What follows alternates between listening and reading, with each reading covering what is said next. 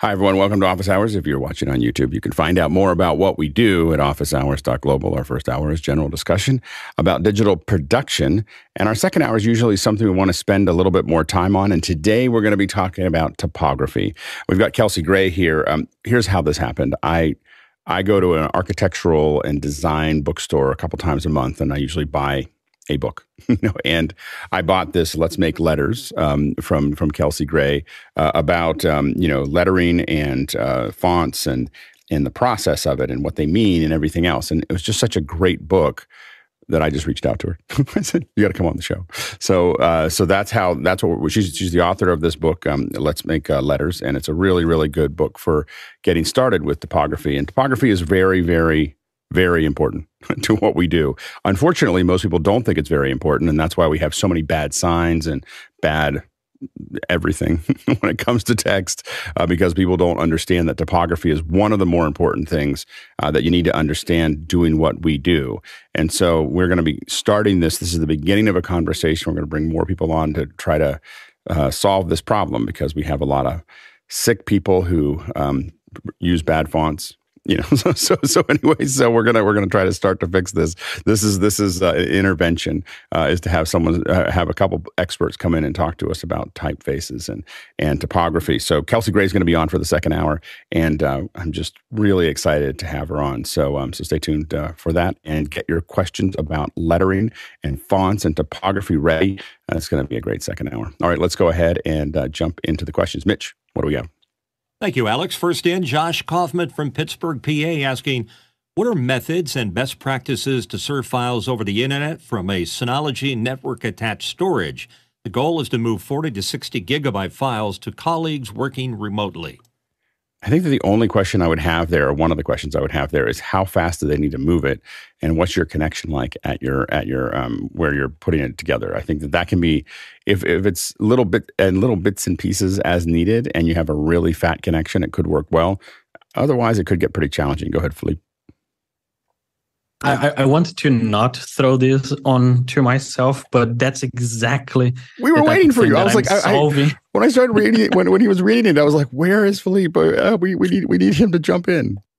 That's exactly the type of thing that I'm solving because there are many people that are using Synology drives in their offices, and a lot of times they need to uh, to serve files to people remotely, but they don't have the bandwidth. I I came in and I put a lot of Synology servers in data centers to become that extra arm on the internet for people to have that. So they connect this technology to my service and my service serves to everyone else.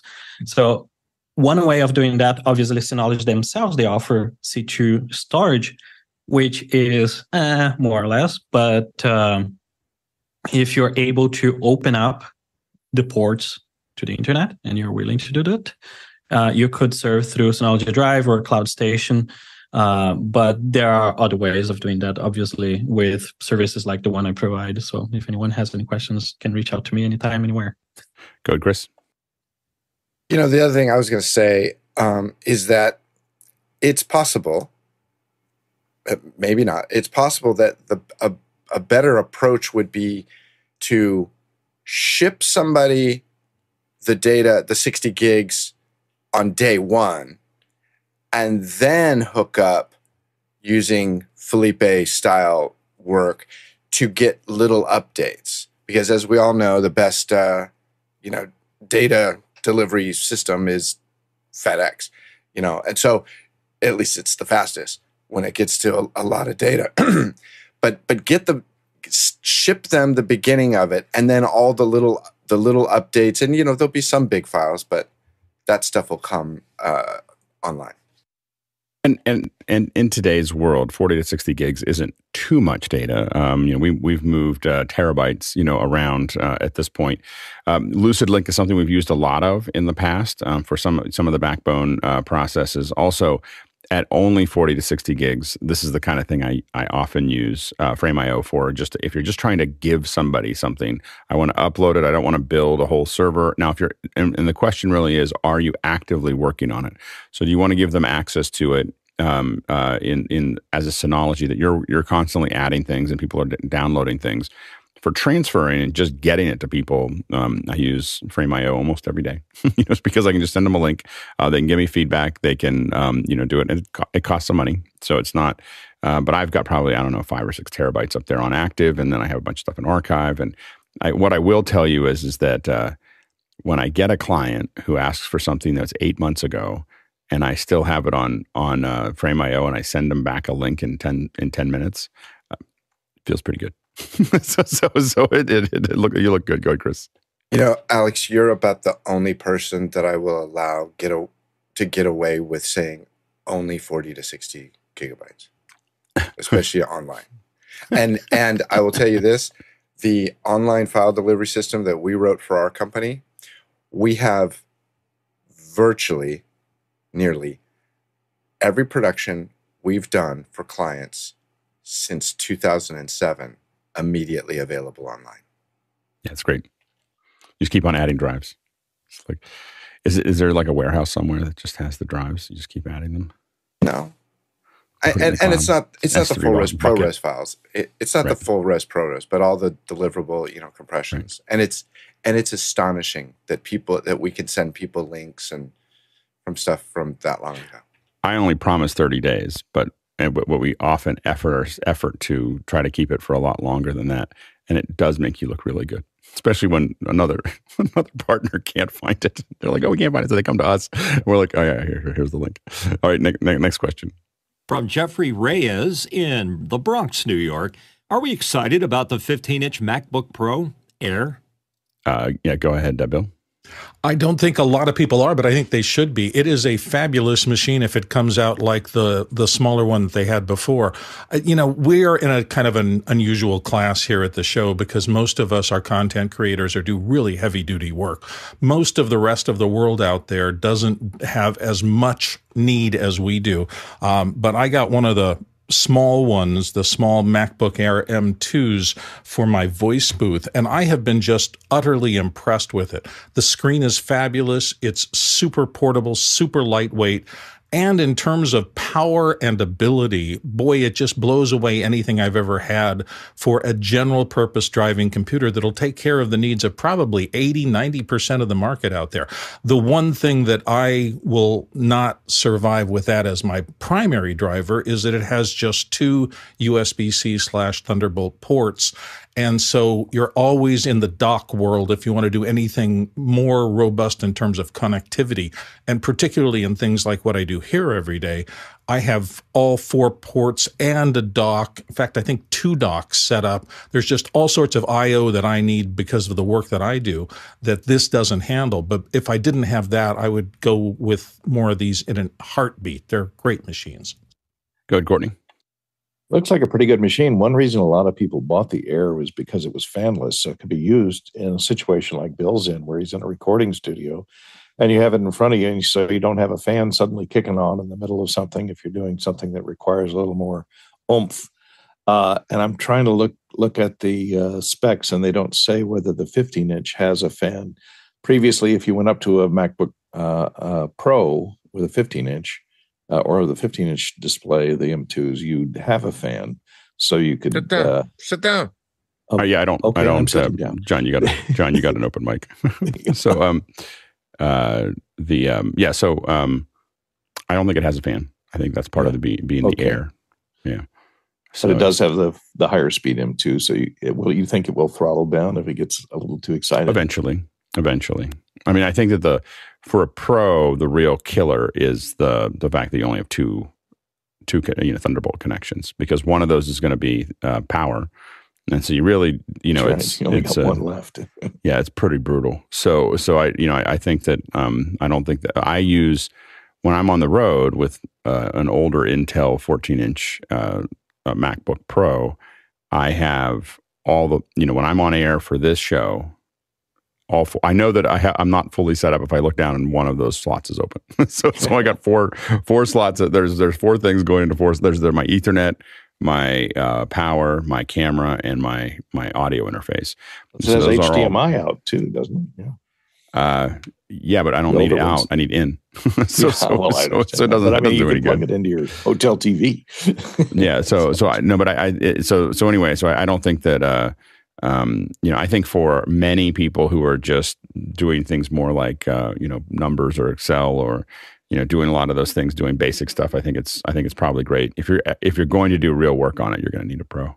You, you need those, and it's it, uh, it just comes down to those USB Cs, yeah, or Thunderbolt uh, connections. I think that's the It's that's a- the thing that is just the it's just a you know it, and it really i mean i think apple's done a pretty good job of separating the two out and segmenting them so you're paying more for the pro um, and it has pro features i would love to see the pro actually get i would love apple to make the pro another you know quarter inch or at least eighth inch thicker and just give me a just a beefy battery you know like just you know and you know i think that would be that'd be great go ahead alan Yeah, actually, I looked at the 15. I was kind of interested. I actually do most of my production on a 16 inch fully loaded MacBook Pro. And there's all this, there's this 14, 16 inch debate going on with so many people. I think the 15 is going to hit the right spot for a lot of people. For me, actually, when I went and looked at the specs, I did notice the RAM max out at, I think, 24, and that was a deal breaker. So I don't know if anybody mentioned the RAM. Yeah, and also long renders. So long renders, it'll throttle. So if you're if you're putting something in, you know, it'll it'll because it will run out of if it, if you keep it hot all the time, um, you you you're going to end up getting to a point where it has to slow down the the CPU to to not overheat. So that's the other, you know, big big challenge there. Um, uh, next question. From TJ Asher in Minneapolis, Minnesota. TJ wants to know the new M chip Mac Pro maxed out is about $38,000 less than a maxed out Intel based Mac Pro at 12000 compared to 50000 Seems like a deal. It's also $4,000 more than a maxed Mac Studio. Are the extra Thunderbolt ports and PCIe slots worth $4,000? Go ahead, Philippe. Well, uh, I have a couple of thoughts on, on that. Uh, it's worth for those that actually need the PCI Express, right? I/O for uh, DeckLinks or a bunch of other things that you can add there. For example, store, sorry, storage. Um, but between the Mac Studio and the Mac Pro, for sure you're gonna uh, experience less noise. The Mac Studio, once it's being loaded, uh, it's gonna make noise. It's not a very silent machine. Whereas the Mac Pro will be an extremely silent machine. The second thing here is compared to the Intel Mac Pro, uh, the the the cost, right? Uh, the Intel Mac Pro can take up to 1.5 terabytes of RAM, whereas the uh, M chip Mac Pro can only do 196 gigabytes. So there's still a lot of things to keep in mind when we're comparing the, those prices and so on. It feels to me that the, the Intel Mac Pro is still a machine that has a, a different application, maybe uh, on, the side of servers than uh, than the new Mac Pro and Mac Studio. And the other thing is the new Mac Pro probably will spend a lot less electricity than the current Mac Pro. Uh, so I would like to have one. Go ahead, Mitchell. Yeah, it depends on you know kind of work you do. Uh, if you're into 3D graphics and a lot of rendering, you really need that Pro. Um, the other thing is the Pro has the, a new generation PCIe uh, bus in it, uh, which will work well with SSD uh, drives. Uh, it'll be much much faster. It's got some astounding speed to it, and I guess with eight Thunderbolt ports, that means what it has four different Thunderbolt lanes in there. Um, it's a lot faster in that regard. But I think uh, it's each one's got its own lane. Is that right? Philippe? separate lanes. So Yeah, there's eight eight, lanes. lanes. That's correct. Yeah. That's astonishingly fast. So Yeah. um, if you have all that kind of connectivity needs uh, and you're running a uh, post facility, uh, the Pro's going to win, but uh, the studio's going to win on price. Go ahead, Nick. Mm, Can't hear you. Yeah, so all of those um, ports and the PCIe uh, PCI uh, slots, it's all about connectivity. I mean, you could have a different box uh, with exactly the same chip uh, in terms of 3D rendering, even. Uh, you know the the M2 and and its GPU cores and all of that. Uh, you know, 3D work would essentially be the same if uh, you know you're not cooking it all the time, but obviously the larger box gives you a lot more cooling ability so you can have longer sustained performance and connectivity. I mean, I can remember us using you know X Raids and uh, Mac Pros to to ingest you know multiple SDI connections worth of HD video back in the you know early mid 2000s, and so uh, that's the capabilities that you get with this. I mean, feature film cameras are shooting at 8K, 12K routinely at this point, and generally you know they're recording to something that's mounted directly to the camera.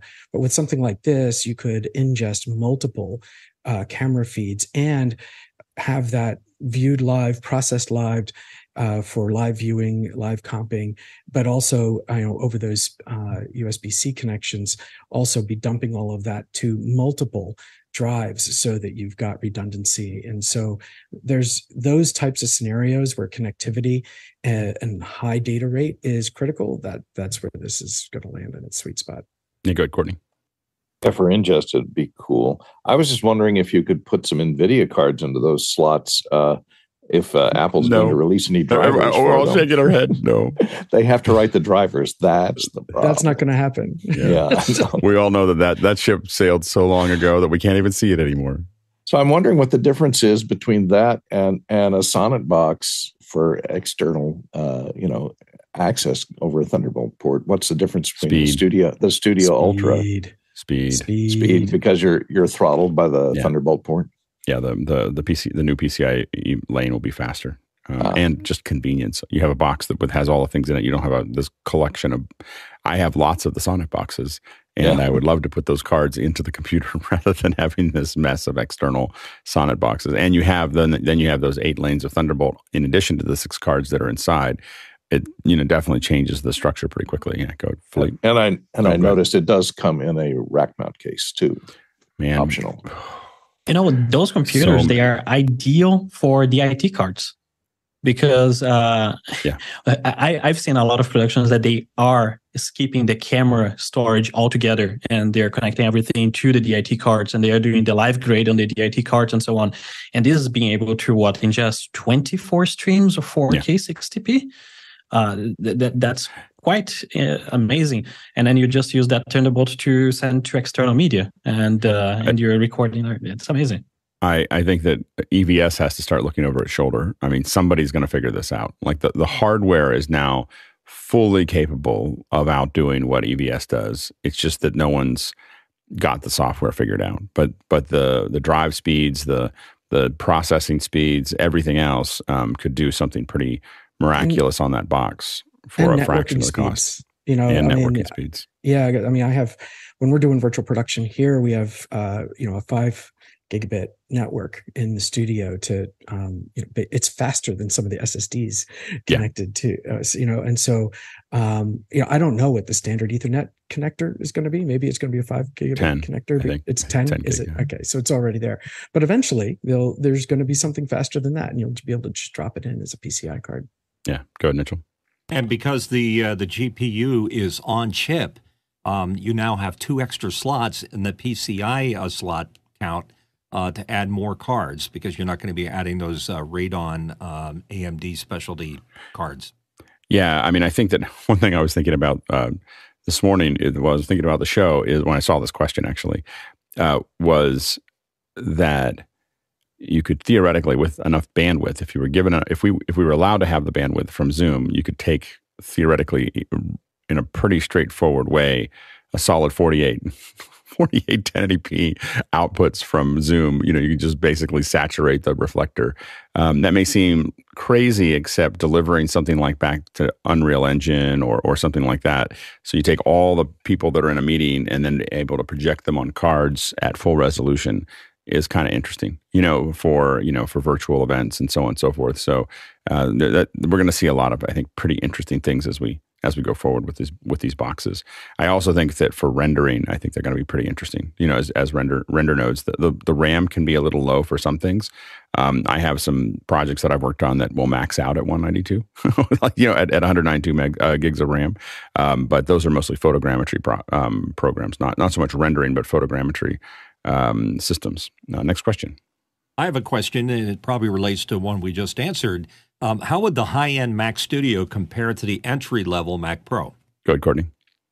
I, well, I think they're pretty close. If the Ultra which is the two chip version, the two of their M, M2 chips married together, uh, two Max chips married together, I think. Uh, so the highest end of the studio would be basically what the Mac Pro is, except for the expansion ports on it.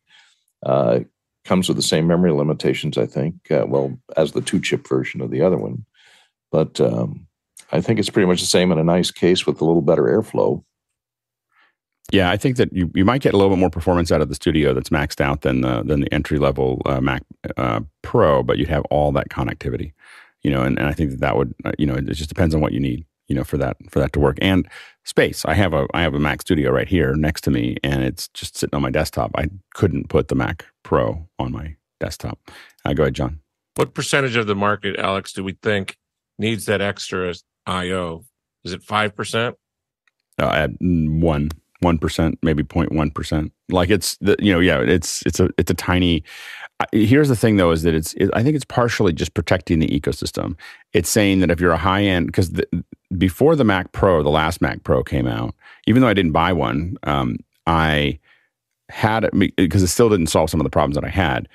I had been planning to exit on the high end the Mac ecosystem because I was like, it's not going to be powerful enough, you know. So I'm gonna have to move to PC or Linux. You know, I've got, I have, I had um, at one point I had like six machines that had four NVIDIA cards in them, like really, you know, five thousand dollar NVIDIA cards in each one um, to do real time processing.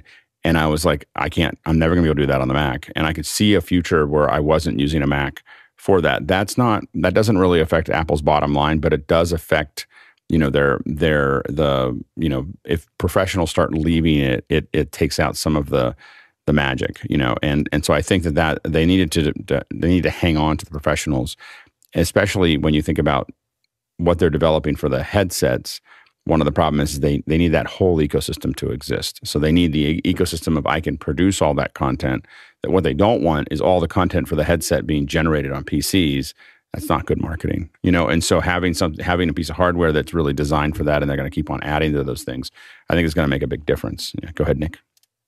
Yeah, and, and you know a lot of what we've been talking about here has been uh, rectangular video, but something that they did show was watching live events in the Vision Pro. And so now we're talking about stereoscopic capture, processing, yeah. and streaming. And so this platform is going to be the, the the basis for that. This is going to be the big oil derrick that's at the at the events at something like the Olympics, and uh, I think they're gearing up for being able to live stream stereoscopic immersive events which isn't that hard. I mean, I, used to do it. I've done, I've done, I've done a lot of it. It's it's the camera, exactly. and rem- we have to remember that Apple bought uh, NextVR, so they have all the tech in there to do that. Um, exactly. I would be blown away if the next WWDC isn't doesn't have a version. They'll have a 2D version, but they'll have a 3D. They'll have a stereo version. Of course, it's recorded, so it doesn't matter. But you know, with um, you know, with the live VR, there's plenty of of uh, power inside of that. The new Mac Pro to put a couple video cards in there, really just one video card because you're taking, you know, you have to, but what it can, you know, the question there is that if you had, let's say, an eight, eight camera, you know, it depends on how you do it, but a couple fisheyes, you know, that are rolling into it into one Blackmagic card. You have two of those, and then you have it stitching in real time and then putting them into both eyes and then streaming it all out. And that is a very doable thing inside of this this Mac Pro. So I do I do agree with you that we'll see more live um, you know coverage with that, and it'll just be a uh, you know kind of a CCU for those for those camera systems. And Apple may even partner with someone, or I mean, again, they bought a company that built the camera systems, you know, or the process. So um, we'll see we'll see how that turns out. Next question. That was yeah. Oh, go ahead. What were you gonna say? What were you gonna say? Uh, I was just gonna say the last time I was really interested in Mac Pro was because it was the only machine capable of doing that for certain cameras. Yeah. So yeah. no, absolutely. A quick reminder, by the way, that uh, we have a ton of questions. Uh, you can add a couple questions here, but what I would highly recommend is going and looking at the questions and uh, voting on those questions to make sure you get the order that you'd like. Um, I think we have probably enough to get us through the rest of the the rest of the hour, the first hour. Uh, uh, questions are also stacking up for uh, Kelcey Gray uh, for typography. So go if you have questions about typefaces and typography, go ahead and throw those in right now, and uh, make sure again to vote on these questions to make sure we get them in the right order. All right, next question. Chris Fenwick, Emeryville, California asks, I'm sure we all agree, but the most interesting bit of hardware shown yesterday at WWDC was that amazingly engineered and styled iPhone stand in front of the TV. Any clue what that was? Go ahead, Courtney. It turns your twelve hundred dollar phone into a, uh, ninety eight dollar clock radio, basically. I mean, it's not anything different than what this Otter Otter charging stand is for thirty two ninety nine. I don't know what the price of the Apple one was, but uh, More. Uh, Bill? more than thirty two ninety nine. Yeah, I Forty went nine ninety even nine. I think we all decided it's forty nine ninety nine. I went even cheaper than that. This is mine, and it is this guy, and it's all of eleven dollars and ninety nine cents. I will say, I use this more than I can possibly imagine. I put my phone next to my computer and often do comms or something like that for the show on it. What, Little now, which one is cool. What is that? What do you? This is here. I'll let me pop it back up. This is the uh, Liston cell phone stand. It's eleven ninety nine. It works well. Oh. You can determine how high. You know, it's not super adjustable. It doesn't but it charge works. it though. It doesn't have a MagSafe charger. This is it. just a a simple. Put my phone next to me. I plug it in using the Lightning connector on the bottom while I'm doing the show, and it's another screen for looking stuff up. Looking stuff up. Yeah, that's great. Go ahead, uh, John. We think that the this iPhone stand has a motor in it, so it's able it's able to Track you yeah. for. Go ahead, Chris. So, I, I obviously this is a, a a miniature jab at the goggles, but uh, the thing about the phone that they used in front of the TV, the stand that they used in front of the TV, is it was vertical. So, like for example, Bill, I don't think you could set yours up with the phone perfectly vertical; it'll fall over backwards. It's great if you. It's great if you want it to like show up at your face at your desk, but I but that phone was perfectly vertical shooting out into the room with the good camera shooting out into the room. Oh, I see what you're saying. Okay. Yeah. So I As mean, a I just think it's funny that Apple Apple can Apple can put out put out a thing where we're all looking at something they're not even talking about and going, how can I overpay for that too? go ahead, go ahead, Philippe. Well, one thing that I tested today because I installed the beta on the Apple TV as well. If you have one of those Belkin um, MagSafe thing that you put on your MacBook for for for the for the iPhone, Mhm. uh, that will work on your TV as well, depending on how thick your TV is. I have an LG C10, and it worked really well on top of it. And I did a FaceTime call to my mom today, and I think FaceTime on the Apple TV on a 65 inch TV or Zoom or so on can be interesting. Yeah, go ahead, Bill. for what you are looking for, you might want to consider this. I have one of these actually mounted on the door of my voice booth inside, and this does go flat. So I've screwed it into the wood of the door. And when I have uh, my IPS panel, when I want to put the second monitor in there, I can slip it in this and it will stay entirely vertical. So there are ways. Again, it's not a charging stand, but if Yeah. you're just looking to mount the phone there, uh, I these think- kind of things can work. I think I think the, the I think we're just talking about there's some serious design that got but got put into that little little holder. We don't know if it's real or not, but I bet you there were a lot of meetings. That's all I'm saying. I bet you there was there's a lot of meetings involved with that stand. Uh, next question. Next one in from Jeffrey Reyes in Bronx, New York. Gaming seems to be a big key for the Vision Pro as Apple pushed gaming in the keynote. Since Unreal is the preferred engine for AAA games and film and TV, should Apple actively work with Unreal in addition to Unity for the best game experience platform? Go ahead, Nick.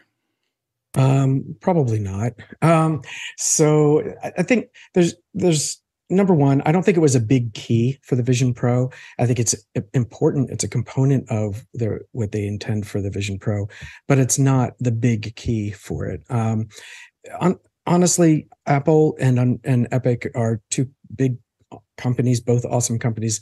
Neither of which actually needs the other. So I, I don't see a motivation yet for them to um, to suddenly resolve their other differences and, and and come together.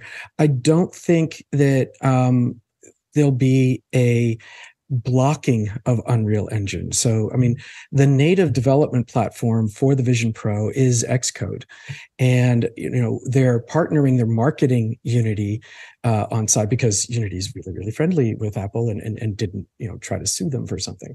So. Uh, there's a lot of value in marketing Unity and the game uh, world with the Vision Pro because there are a lot of people who are willing to spend a lot of money on uh, their technology to play games, and there are a lot of people that you know. They Apple knows exactly how many users are on their iPhones and iPads and other devices playing games. So they know exactly how important games are to their overall ecosystem and their services and their sales.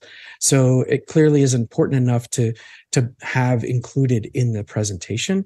And Unity brings to the table a number of users and many AAA developers use Unity instead of Unreal Engine. So um, the big deal is they're already developing on that platform where they may not be familiar with Xcode yet. So this gives them an easy on ramp to delivering content onto the the Vision Pro. Um, but you know, really, the the native development platform is Xcode and um, and and Apple's tools for for working with 3D and such. So, um, so the answer to the question is, um, I don't know that they should, um, and and even more doubtful that they will anytime soon. Go ahead, Courtney. Yeah, and we don't know if the hardware on that thing is up to rendering two eyes full of 4K uh, stereo vision in with a decent frame rate on your 83 face. frames a second. At 83. Yeah, yeah, I think yeah. They, maybe 83 frames per second. uh, the, the thing, you know, we were, you know, a note about that is that It was even it was though, a side note that someone said that it's a, they said the headset's polling at 12 milliseconds. That's 83 frames a second. Yeah, they, That that, was- was, that that was was The the, the spec on the R2 R1 chip is they're able to refresh those screens at 12 milliseconds. Um, the thing to understand about those two more than 4K screens is that they don't have the same kind of rendering demand as two 4K televisions or, or desktop displays because they're foveated. And that was another function of the R1 chip. And what foveation means is that our eyes really only have sharp resolution exactly where the center of where they're looking at. And so eye tracking is used to focus the rendering effort at the portion of the screen that you're looking at. And the area beyond that in your peripheral vision is going to be updated at perhaps lower resolutions, lower frame rates, a little bit blurred. And your entire optical nervous system is never going to notice. It's just going to know lights coming from there naturally. And it's like, oh, yeah, this is great. This is really immersive. Um, but you're not updating, you know, two more than 4K displays every single pixel the way you would And- with a desktop screen. and that has been a huge from a bandwidth perspective that's been a huge challenge for us uh, dealing with 360 for a long time of what do we render? What do you see? Are we loading things in? So on and so forth. And the foveated renderer is going to be a big deal um, you know as, as we move forward because of the ability to um, kind of focus the energy on that. Um, i don't think that I, I think that the problem is is that the uh, unreal really they really blew it. Epic really blew this. The problem is, is there's this whole platform that's about to launch, and Apple. It's not that Apple is going to shut them out; they're just not going to return their calls. You know, and so the thing is, is that so they, they can expect almost no support from Apple to do that. No special things, no features added, no, you know, like nothing's going to be there. They're not going to do anything to help them do that, and they're building up Unity we almost forgot that Unity existed before the the lawsuit. Like that's the that's the level of mistake that they made here. Is it's not that they are.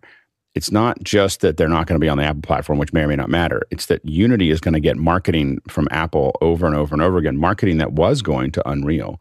Like they had Unreal on every keynote until the lawsuit, you know, and it was just, you know, it's just eh, the level and, and what, so they, you know, they, they thought that to try to get to a future that they're not going to get to, Unreal's not going to get what it wants. I mean, Epic's not going to get what it wants out of Apple.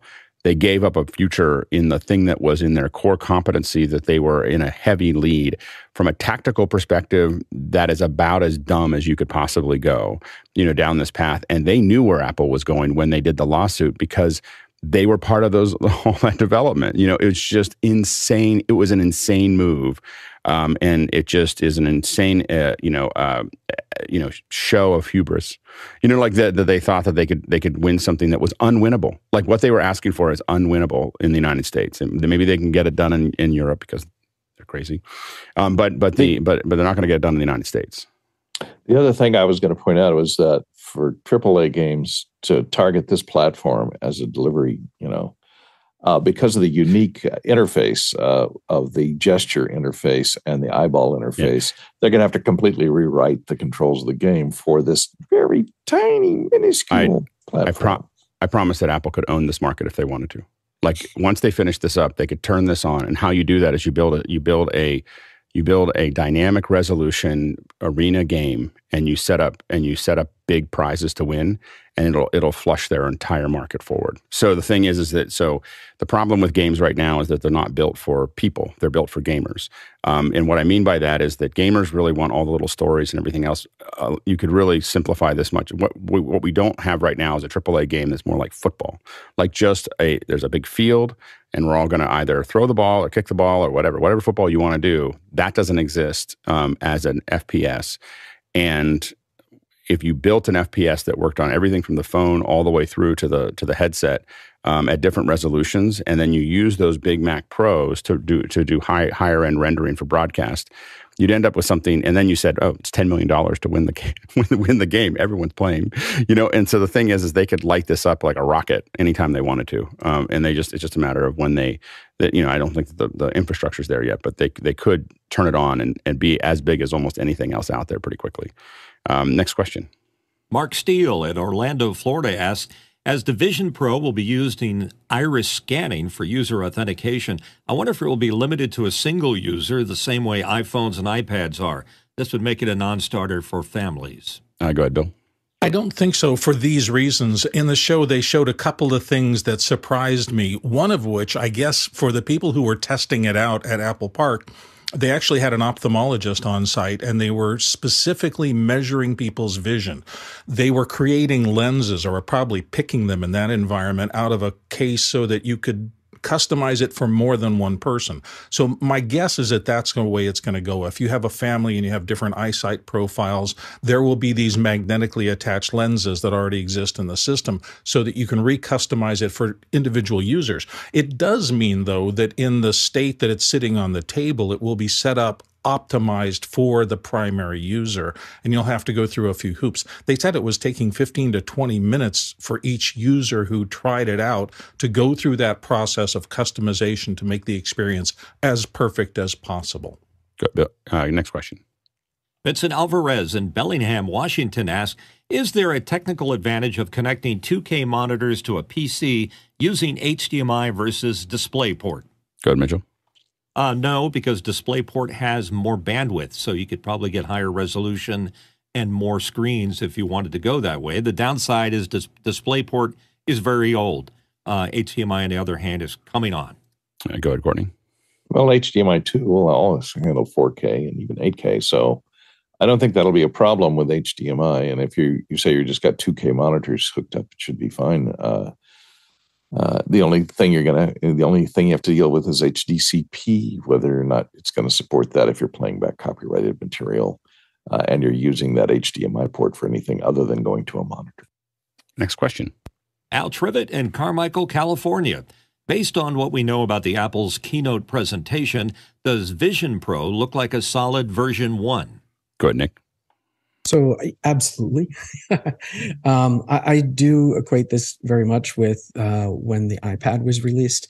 Uh, I mean, they they've done what no other um, you know VR technology company has done recently, and and keep in mind, VR itself has been around since like 1969, 1968, uh, but they have a complete ecosystem down to the silicon the operating system has been built for this. The developer tools have been built for this. Uh, they didn't compromise in terms of the uh, the way they built this for you know apple's vision is about connecting people whether you're connecting to people to one another connecting them to what their interests are in life connecting them to their health to uh, to their work and you know they built a device with that in mind rather than well we we really like stereo virtual reality. That's pretty cool. And what can we do with this android chip this android operating system the snapdragon chip? Like yeah you know like yeah it separates people from the outside world but you know it's still cool. Whereas you know apple really looked at how does someone live their day-to-day lives with this? And and they worked from the silicon on out all the way to that second display facing out into the world. The, the user doesn't use. It's it's that display is literally for everyone else that's not wearing it. And so uh, I think that they've really put together something that's a paradigm shift. Uh, if you go by what Apple's patent lawyers have to say, there's some 5,000 plus new things in this product alone. So uh, yeah, I'd, I'd say this is a pretty solid version one. You go, John. I think it's a great first start version one. I think Veer's version three is going to be fantastic. go ahead, Courtney. Yeah, as far as version one, version two, I just don't understand the the product. It's a solitary product. It's designed for use by one person because it isolates you from everybody else. I mean, think what can you do in this product that you can't do with with something on an iPad, let's say a 12 inch iPad, which costs a lot less. With a 12 inch iPad, you can you can sit amongst your friends and go, "Oh, look at this TikTok! Isn't this hilarious?" Yeah, with the goggles on, you're going to say, "Look at the." Oh, well, you can't see it. Uh, you know, you can't share them with anybody else if, you wear glasses because they won't be able to focus their eyes on it either. Uh, it's a solitary experience designed for one person and isolates you from everybody except for the people out on the internet. Uh, so the people well, around I, you.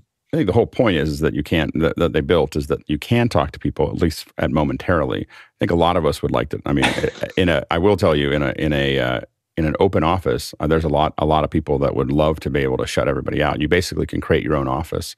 You put your headphones in, and now you're in your own office, and you don't have to talk to anybody. Um, and that is a huge plus for an open office. It's probably the only fix I've seen so far is to be able to cut everybody out because it's so annoying to have them. You know, uh, it, it is like it's it's just it's just soul sucking to be in an open office. And so, and the, so the so I think you're going to actually see people using it in that format. Um, but I think also from work from home, um, you know, I think that you're going to have uh, a lot of folks because you can see what people are doing outside of the of the headset.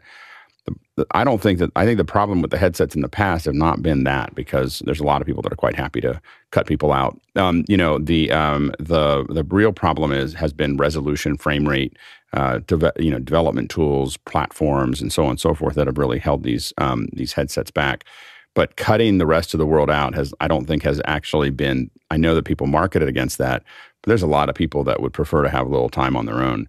Um, and I think that I think that that's not going to be when you're looking at a market at, at thirty five hundred dollars. They'll make it. They'll sell as many as they can make. Like you know, like it. You know, because it's not going to be a massive market. It's going to be a couple million. It's not going to be an eighty million unit system.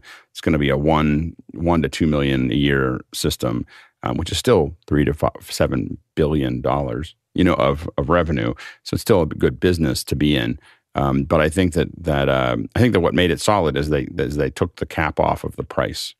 Um, I you know generally the number of conversations that you had that that we had working on a lot of other things in the past was how do you fit this into a three hundred dollar unit or five hundred dollar unit or even fifteen hundred dollar unit? There were so many compromises that were made to do that then Apple was just like, why don't we not worry about that right now? You know, like you know, and they, you know, and and let's just, you know, we'll figure out how to get there eventually, but let's go ahead and start building the market now. Um, but I I think that I mean, like I, I used to use the Oculus on the on the plane, and the only reason I stopped taking it was because I kept on breaking it because it was fit into my backpack and everything else. Mm. But it was great. You get on a plane, you throw the thing on, and then you don't have to pay attention to anybody for the rest of the flight. Just by itself, it's worth it. you know, so, so like, a lot yeah, of the questions about you know how effective this is as a product really do echo the the kinds of criticisms the ipad was getting when it was first released. It was yeah. it was underpowered. It, it's not needed. Why why would i use this instead of a laptop? Pcs have had tablets before and they failed you know but for the same reasons. I mean, they, they were tablets built on a windows operating system that was not designed for tablet you know and where where, where ios really stepped up things is they took something that everyone was intuitively familiar with right? Turning the page of a magazine and turned that into a incredibly powerful and intuitive interface you know mechanism for human machine interaction. And you know they were apple is uncompromising in that way with this device. You know, one of my biggest pet peeves with consumer VR up to this point is the requirement of these handheld controllers. Like you get the headset on, you can't see, and you got to fumble around and get the right hand and the left hand in the right spot, and there's a joystick, and and they're all like that. And Apple was uncompromising and saying, you know, we're making an interface where you can just wiggle your fingers. And it doesn't matter where you put your fingers. You don't like Microsoft has done that too with their HoloLens, but your hands have to be in the field of view of the couple of cameras that are in the device. And so, um, you know, again, I really think that Apple has thought through how this device fits into people's lives. And the thing is, I'm sitting, I'm sitting in my office by myself most of the day, and the thing, and and I could, I have six monitors around me. I've got stuff all in front of me. There's some point in the future where I could literally have an open desk and just put these things on and just go to work. You know, like, and I can be, and it's it's much more. You know, this is this will be much more like. Uh, a minority report where I'm going, okay, I need to go over here. I'm going to move over to this. I'm going to take this back over here. I'm going to, you know, place that stuff. And and for people, especially again, work from home, uh, you know, you can have a much bigger system than you would have. You know, I can have a big screen. Oh, I'd like to watch for lunch. I'm going to watch a little bit of Avatar or whatever I want to watch. The the thing that I, I was kind of blown away by when they said, oh, you can take movies too. I'm curious about what what what they looks like a very square looking movie. But the idea that you could shoot 3D movies from the from the thing also is super interesting to me um, because I, I, you know it's being able to just have that on the headset and go, oh, I'm just going to record that for a minute. Um, I know it'll sound weird, but I think there's going to a lot of people that are going to be at birthday parties, like just putting it on just when the cake comes out, so they have that little memory of that, and it's not making it up or trying to figure it out. And, and you can see why they bought NextVR and just in that one little bit of technology but it's going to be a stereo. It's a stereo pair that's recording, and it's something we talked about wanting it on the phone for a long time. Instead, it's going to be on the headset. So, um, and you can expect this also to be the eventually the CG the you know, the 3D cameraman. There'll be someone who gets paid. There's going to be a position, I promise you, of people who just get paid to watch. Like you can just sit there and go like this and just like just just watch. You know, like like just stand there and get the 3D scene. Uh, it'll be the cheapest way to do it because the last time I did that, it was sixty thousand dollars a camera. But I, I think we should, you know, I mean, every time Apple releases something that's that is a new platform, people say that it's dumb and it's not going to work, and that hasn't happened very often. You know, like you know, and so I think that it's going to be, you know so it's um, they've they've uh, they've made pretty good money on almost everything that they they launched. Um, next question Except for the Newton and the Cube and the and yeah. The, I mean, since Steve Jobs came back, everything that you know, Apple releases stuff and they go, "Wow, that's not going to work." Cube was after Steve. The Jobs. phone, the, the people said that the phone, Apple doesn't understand phones. They're not going to. There's no way that this is going to work. And Nokia's gone in two or three years. They were basically irrelevant. Uh, the the watch is the same thing where the people Apple doesn't understand watches. There's no way that they can figure this out. And now I don't see anybody with anything other than an Apple Watch generally. It's not nobody, but it's like one percent. Yeah, but you're like it's like you know of, of, watches you just never see them. Mine only cost twenty five dollars too, and it does yeah, everything that Apple. Watch Amazing, does. and um and so you know so I think that uh you know Apple's been pretty good at, and it comes down to, um, you know execution. You know they they do that really well. Um, next question. And it's Talalik Lopez from Lopez Waterman from Wilmington, Delaware, asking, I wonder how many Zoom ISO outputs a Mac Pro with some DeckLinks could handle. I go ahead, Mitchell, real quick. I guess we can do the math. Uh, six uh, PCI, four or six uh, DeckLink uh, quad cards. That's forty-eight, I believe. It could do 48. Um, there, uh, the, the the limitation would be the bandwidth. So it really can't. You can't right now do more than 16. So two of those cards is all you'd need to put in there because that's all you could do at the moment. I'm sure that it would barely reach 15 percent capacity on the on the thing to do that. It could do 96, or uh, it could do theoretically 96 if you used up those the the um, Thunderbolts uh, that are up at the top. Uh, so you could add you could add a lot more to it if you wanted to. In fact, yeah, yeah, you could do a lot there. Anyway, next question. Jack Rupel from Breckenridge, Colorado wants to know what are the capabilities of Adobe PDF in 3D? This would make 3D content available to a broader public. Go ahead, Nick. Yeah, the 3D capabilities of the PDF format are really limited. Um, you can display a 3D object and and you know kind of spin it around. I think if you were to visit like a Sketchfab website or something like that, you can do the same kind of thing on a web page. Uh, web 3D interfaces are far more advanced than PDF's uh, 3D interface. So um, I, I, don't know that it makes a whole lot of sense to uh, expand that. I mean, if they were to support USD uh, complete with animation and interaction, uh, there's a web format called GLTF, uh, GLB, that allows for quite a bit of interaction. You, you a lot of car automotive car configurators that you can go to the you know website of the car and customize the car and all that sort of thing are built on glb gltf um, which themselves can be built out of usdz uh, so the the amount of interaction you have there is really limited. And if i was introducing someone to 3d content that wouldn't be um, the place to do it. You know, I think that the challenge really is with PDFs is that they have a lot of technical debt. Um, you know, so they they've been around for a long time, and the development process for the PDFs is so painful for a lot of people, and and the distribution of those PDFs. They're great for basic things, but there's been so much kind of glopped onto them, and so much again technical debt from being there for 30 years that um, you know I don't like I the 3D stuff's been out for a long time, and no one uses it you know, because it's just like, oh, what am I, ha- you know, what am I to have to deal with with that PDF to do it? I barely like using the forms.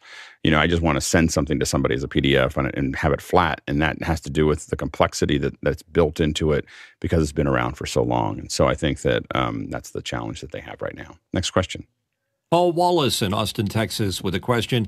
Does Alex still feel like folks won't want to wear a headset for very long? Is there any comfortable ergonomic uh, that would work for a VR headset?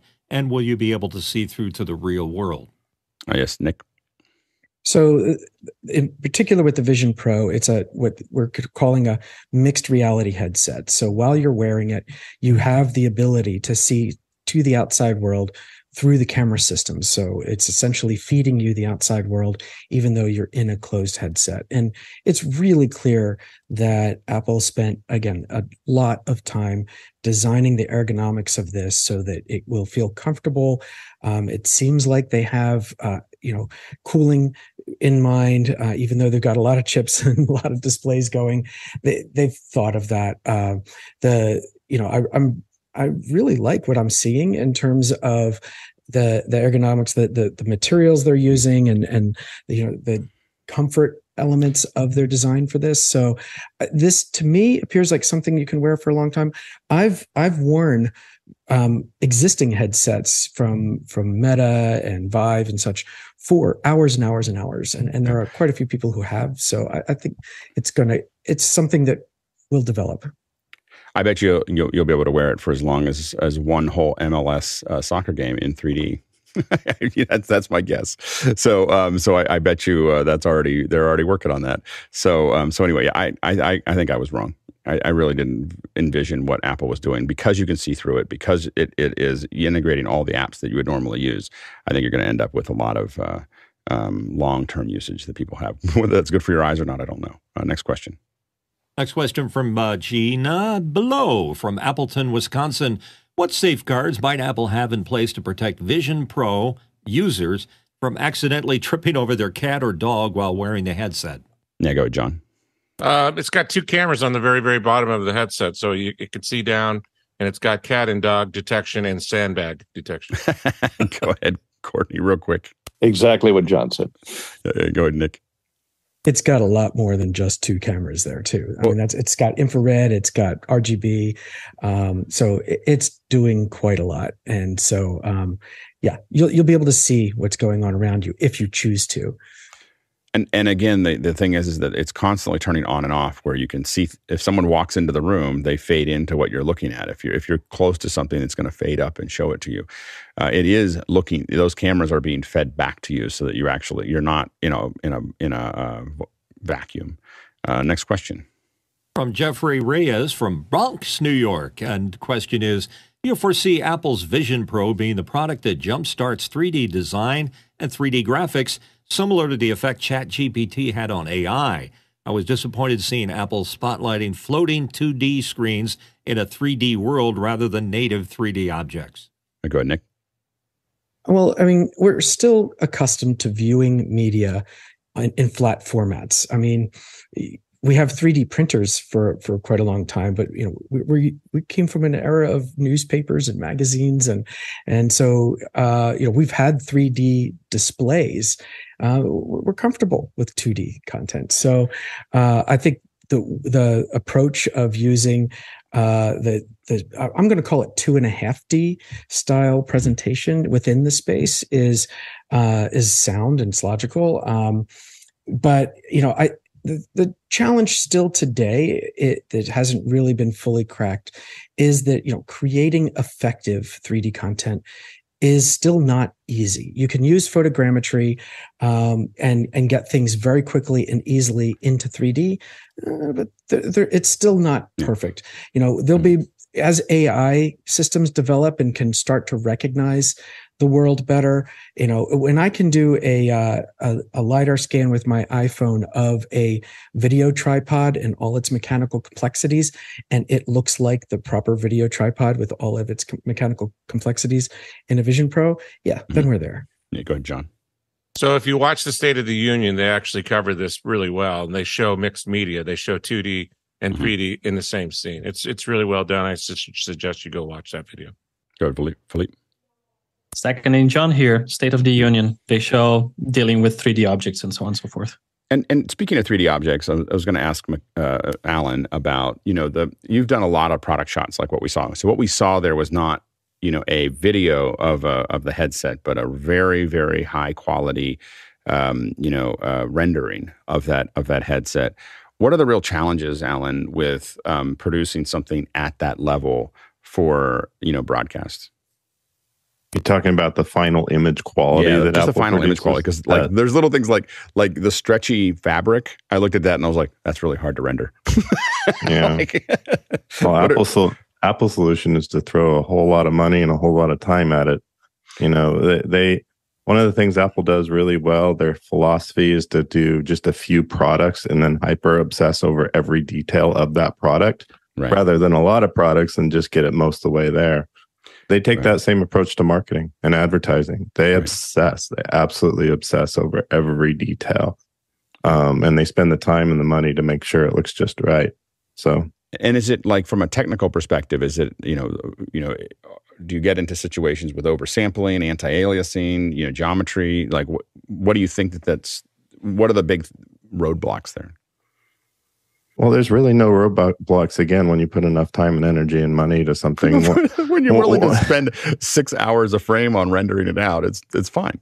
Yeah, and and um, one of the things I, I, will I will say this that um, one of the biggest challenges I think uh, with Apple is that the products are so insanely simple, yet right. you have to figure out a way to make them look beautiful and unique and different and uh, it it really just comes down to subtle subtlety. Yeah. It's subtlety of lighting. It's subtlety of concept. They, they'll right. concept things over and over and over. They get to just the right thing, and then they fine tune it. And we spend rounds and rounds and rounds of detail. You know, just just obsessing over every detail and every nuance mm-hmm. to the nth degree. yeah. So that's great. Uh, next question. Bilalik Lopez Waterman, Wilmington, Delaware is where he is right now. Sorry for a simple iPhone question. How do I make 16 to 9 default on my iPhone camera? I'm not liking having to set it every time I take a photo. So I would recommend not doing that. Uh, your your camera is naturally capturing a uh, a larger image. When you set it to 16 by 9, it's just cropping to that. it's cropping part of the image out. Um, so I would always shoot at its native format and then crop it in in uh, photos so that you still have the data there. Uh, but but when you do 16 by 9, it's not you're not getting more in the 16 by 9. You're just getting you're just cutting a piece out of the out of the um, native uh, sensor. So I don't know how to do it by default because I've never done it because I don't do any crops on those things. I'd rather crop it in post. Uh, next question. Al Trivet in Carmichael, California. Thoughts on the idea of spatial computing keynotes. Uh, go ahead, Nick. Yeah, I, am actually really excited by that. Um, I think that one of the little un, under uh, appreciated features that there was shown at the uh, talks yesterday was the uh, the kind of the reactions that you can do with the video subsystem in uh, the Mac operating systems or the Apple's operating systems.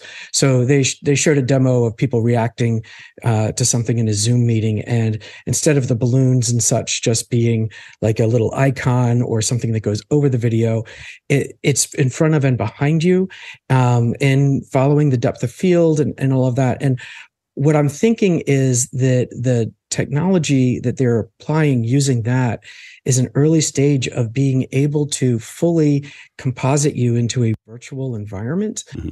uh, when you're presenting so that you could be in your living room but look like you're on a keynote stage uh, with a very large screen. They they kind of hinted towards that, and I, was there was a, a, a woman presenting a keynote presentation, and and she had coworkers floating the the only thing that was awkward for me is like they're, they're floating in her bedroom. It's kind of weird. Uh, but in my living room, I wouldn't mind, you know, having the ability to have this presence as if I'm standing on a stage, presenting with this massive, uh, you know, screen behind me, and I can see my audience out in front of me virtually.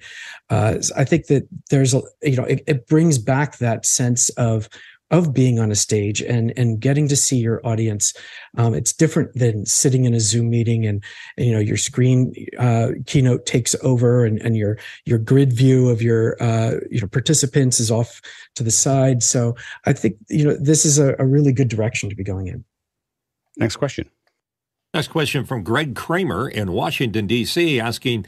I want to explore the highest impact accessories for shooting much of it on my iPhone and a 14 Pro.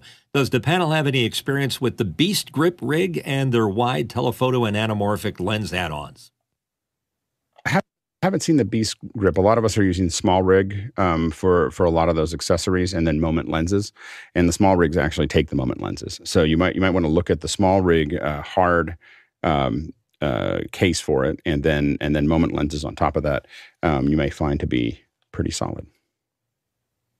All right, we are changing subjects uh, and going into the second hour, and we're really, really excited to have Kelcey Gray here. Hi, Kelcey. Can you hear us okay?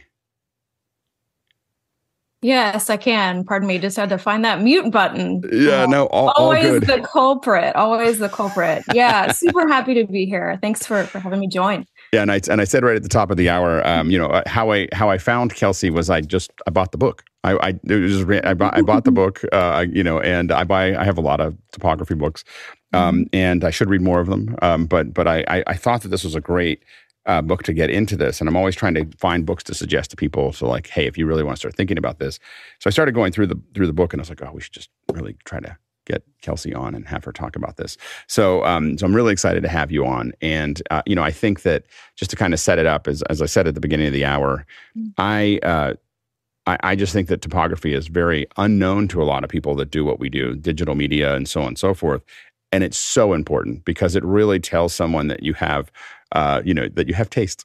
I'm, just saying, like people have, they get all this graphics, and they do all this stuff, but then we have like three different fonts and, you know, and, you know, the papyrus and, and Comic Sans. We all know, that we've all seen the Saturday Night Live thing, which is like, like such an inside joke for us, you know, for, for, for, for people who do type. I don't think, I think most people who watch Saturday Night Live had no idea what they were talking about. And they were like, well, I just use those fonts all the time. Anyway, mm-hmm. so, um, uh, so I think that, uh, it, it, it's so important for us to understand this and how it integrates into what we're doing. And so few of us actually know how to do this unless the, unless you came out of print. I spent years in print where there was long discussions about you know very small amounts of, of movement and people being upset and then we have broadcasters like cnn that just take our fonts and stretch them every time they they just kind of stretch up and everything down i literally yeah. can't watch cnn because i just watch those every time the font stretches up i'm like i, I gotta go i can't i can't do this so yeah. anyway why don't you introduce yourself as well as the the basic concepts of that? We've got a lot of questions stacking up already, so I think it's oh. going to be a really busy busy hour. Good, yeah. Um, well, you know, the the more you know about anything, the more that you can build tastes and opinions about yeah. that thing. So um, I'm happy to help uh, build some some taste and some preference here. Yeah. So let's see, just a sort of quick, quick bio. Um, I I really got sort of um, in deep in typography and in graphic design, probably in grad school. Um, I attended the Maryland Institute of College of Art out in Baltimore, Maryland, um, and was exposed to um, some amazing um, folks, spaces. of course, the the curriculum was incredible there um, and uh, met some people there that would later be my my mentors and later sort of shape my own tastes and preferences. Um, I worked in the the sort of studio scene for a long time, where um, I uh, did everything from sort of like on-screen graphics to uh, animation, lots of publications, uh, even dabbled in uh, in illustration and things like that. Um, and then kind of got a kind of got an itch. I, I couldn't sort of sit in one spot for for eight or nine hours a day, and and started sort of teaching part time. Actually, teaching typography one um, at Washington University in St. Louis, and I really liked that that sort of like to be so cliche that light bulb moment that aha moment where people would would sort of come in students would come in and, and not knowing anything about type uh, it was incredible to sort of be that that shepherd, to be that person, to say, yes, this is super niche and esoteric, but um, here's how incredible it is, and here's how you can be like a more um, thoughtful and informed designer. Um, right so that that became of of immense interest to me and i decided to make the move to teaching full time um, so that's what i do right now at the university of texas at austin. Um, but i also maintain a, a pretty hefty personal practice um, as well as uh, started writing about five or six years ago and it and it turned into this. Um, so um, constantly doing something whether it's for for the young people that i teach uh, or for for my own practice or for clients. So so very quick, quick bio about me. Yeah, and and um, I think that I I think that you have a little bit of a, a, deck of some of the stuff that you've worked on and, and some of the concepts. Is that something that you you have available to you? Sure. Yeah, I'm happy to do kind of a walkthrough of that. Yeah. Um, so so folks, you can can can see some of the work behind the the human face here. Yeah. Um, a lot of what you'll be looking at um, I, I, would say is kind of a more playful expression of typography, uh, kind of the flashy, kind of exciting projects. Right. Um, but but I have to admit, some of the um, sort of black and white, mundane typesetting, basic presentation of information is sort of just as delicious to work on. Mm-hmm. Um, so I'll, I'll I, I, find that the use of white space is just the thing. Like you know, like it's you can put the text in there, but understanding exactly uh, I was just throwing something together, really, really some text on top of an image yesterday, yeah. and very quickly, you know, um, threw it together, showed it to the client really fast. Like, here's what we're thinking, and they're like, "That looks great." And then, then there was the next half an hour of me making, like, measuring everything out and making sure that all the little, you know, like everything's all lined up and everything else. They like they liked the first version, but I was like, the second version will be just a little better. And it takes yeah. it took longer to do that last little bit than it took to throw it together. Like what is what is not seen is just as important as what is visible, yeah. right? Um, so yeah, completely agree. White space is the thing. Um, let me i'll head over to my desktop here really quickly you're going to get yeah. a glimpse of my sand dune wallpaper and keynote yeah. here um so a quick showcase of some playful stuff. Um, here I said I, I, worked in, in animation as well. This was a, a large brand project for Rock, Rockwell Beer Company. Um, and, and, what do you what do you animate in? Yeah, so the the the bit that's animating here is you see how the typography sort of stretches, yeah. um, and and sort of flexes. It's so interesting that you mentioned the the CNN stretch type because mm-hmm. there's type that's built to stretch that right. looks good when it's variable, right? Yep. And then there's, you know, some typefaces that are certainly not built. Uh, the one CNN uses. Yeah. I'm going to trust you in that opinion there. Yeah. Um, but but here we're just being really intentional about sort of how, like how the strokes are animating as the letters. And, and what what makes this one uh, easier to stretch? Uh, one of the things I would say is the really kind of consistent stroke weight. Um, yeah. So that's going to be like the thickness of the lines, right? Mm-hmm. Um, in typography, this is called contrast.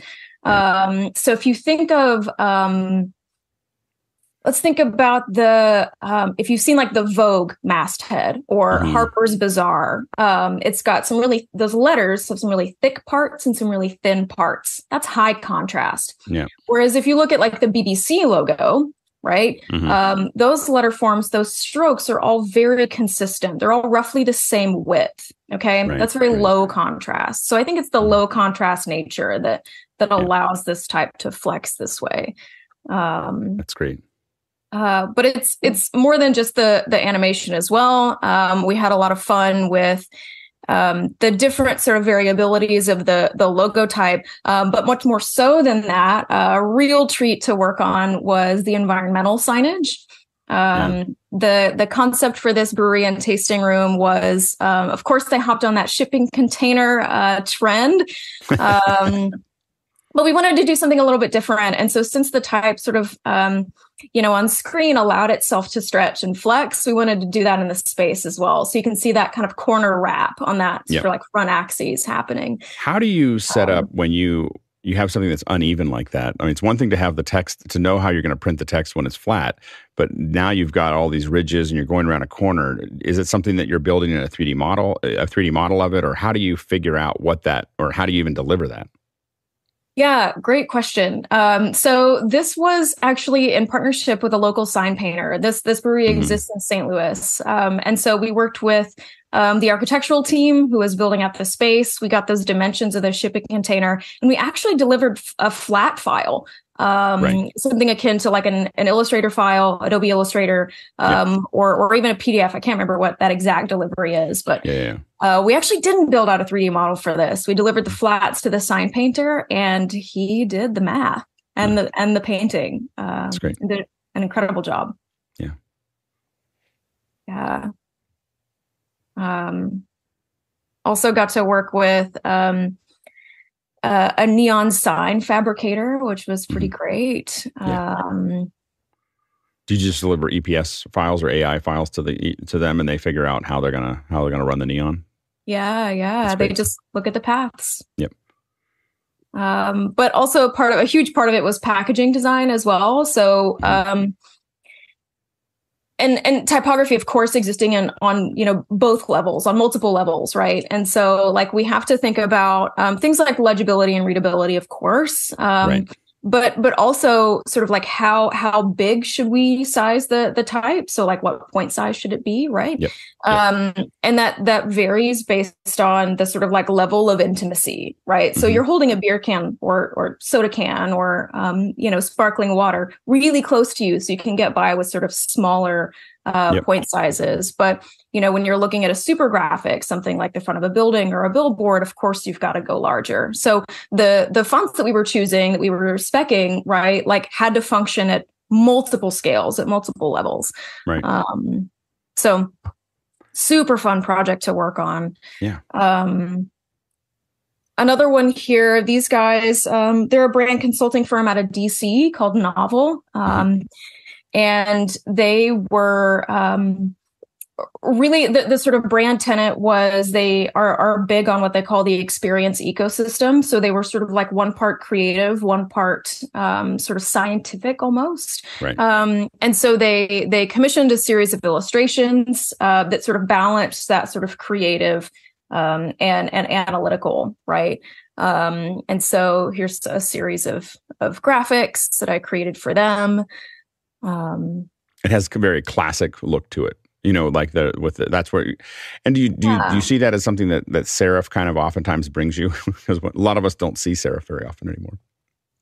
it's it's really interesting and you, you talk to folks in the type community and and some folks are um you know like diehard sans serif right they think they're sort of cleaner more contemporary um and then on it's sort of on the other side of the coin right you have folks that um love the serif um Right. And serif, by the way, for, for those watching, is are the I, you can explain to serif what's, what's the probably more technically than I can. Um, sure. So the uh, sort of technically, a serif is like a, an entry stroke or an exit stroke um, of a letter. So if you're thinking about a capital T, uh, a sans serif is just going to have a horizontal bar and a vertical bar, right? No frills, no ornamentation. Um, but if you think about the T in like Times New Roman, right? There's sort of those little hangers on, right? Those sort of entry strokes uh, that attach to those horizontal and vertical um, components of the letter form. Um, and those are, are the more traditional letter. Uh, they automatically lean a little bit more bookish, uh, a little bit more academic, right? Um, those are our letter forms that have serifs, okay? And then sans serifs are the ones that do not have those Right. additional little strokes. Um, sort of at the ends of the the letter forms. Um, which one is easier to read? I'm, I'm asking myself that my my own question. Um, gosh, there's lots of studies out there, and I, I think they're pretty inconclusive. Um, I think the thing that that um, sort of good designers, designers worth their salt, are thinking about is um, what works the best based on context. Right. Right. Right. And, and I think the feel, you know, the feel. I mean, I, I definitely when I'm using a serif font, I'm I'm thinking about it being feeling classic, it feeling, Sure. um, you know, something that's got some heft to it or something that's important. Uh, because it's it's again, it's not something most of us because we're using computers and watching a lot of visual things. Generally, not most people aren't using serif fonts, and so so it's kind of it's a it's a a kickback to something you know uh, that we've done in the you know in the past, but not in a bad way. I'm just saying like like I like rustic things and Yeah. it's a little little rustic at times, but it but it but it but what I, but I don't mean that in a bad way. I, I mean it in a in a way that that that gives it a classic feel to it. Yeah. I think it's it's all about context. I do think that that sans serif is kind of the the the preference on screen, Yeah. just from what I've seen. Um, yeah. Um, gosh, let's see. Uh, we can keep scrubbing Yeah, through some work if you want, keep- or yeah, let's keep we can dive into questions. Yeah, we'll dive into questions very soon. so we'll, Okay, we'll do this for another excellent. five minutes, and then and then we're going to jump into the questions. Sure. Please stop me whenever. That's great. Um, so you're you're looking at kind of a weird, um, weird looking stencil here, um, and this is one of the things that I created in grad school about ten years ago. Um, and this is the the letter maker stencil. I'm actually going to hold up one in my little thumbnail. Um, if you're able to to see it here, um, it is this here. It's a piece of acrylic, and it's um, kind of an unconventional looking stencil, right? Like typically when you think of a stencil, you see an A and you make the same repeatable A. So and so and these are all the the pieces that you need to build all the letters. you you got it. Yeah, yeah. That's really cool. Um, so this kind of lettering is called modular lettering, Right. right? So like think of modular furniture, think about Legos, right? Like Mhm. Lego gives you all the parts and pieces you need to construct an X-wing or you know a tropical paradise. Okay. right. Um, so what this does is it it gives you the parts and pieces to to kind of craft your own letter forms. Mhm. Um, and this is really interesting, or, or was really interesting for me, this pursuit, because it sort of balances this um, sort of three things: um, typography, of course, Mhm. which I'm interested in. is why I'm here. My my interest in building tools um, that also really sort of sowed the seeds for the book as well, giving people a tool, um, and also um, it's sort of like a, a lot of my work sort of surrounds delight in the daily or taking something that's conventional or expected and kind of turning it on, it on its head or um, giving it kind of a new or fresh perspective. Yeah. Um, and so this allowed me to actually build a really incredible community of people. I, I toured this um, internationally, did lots of different workshops.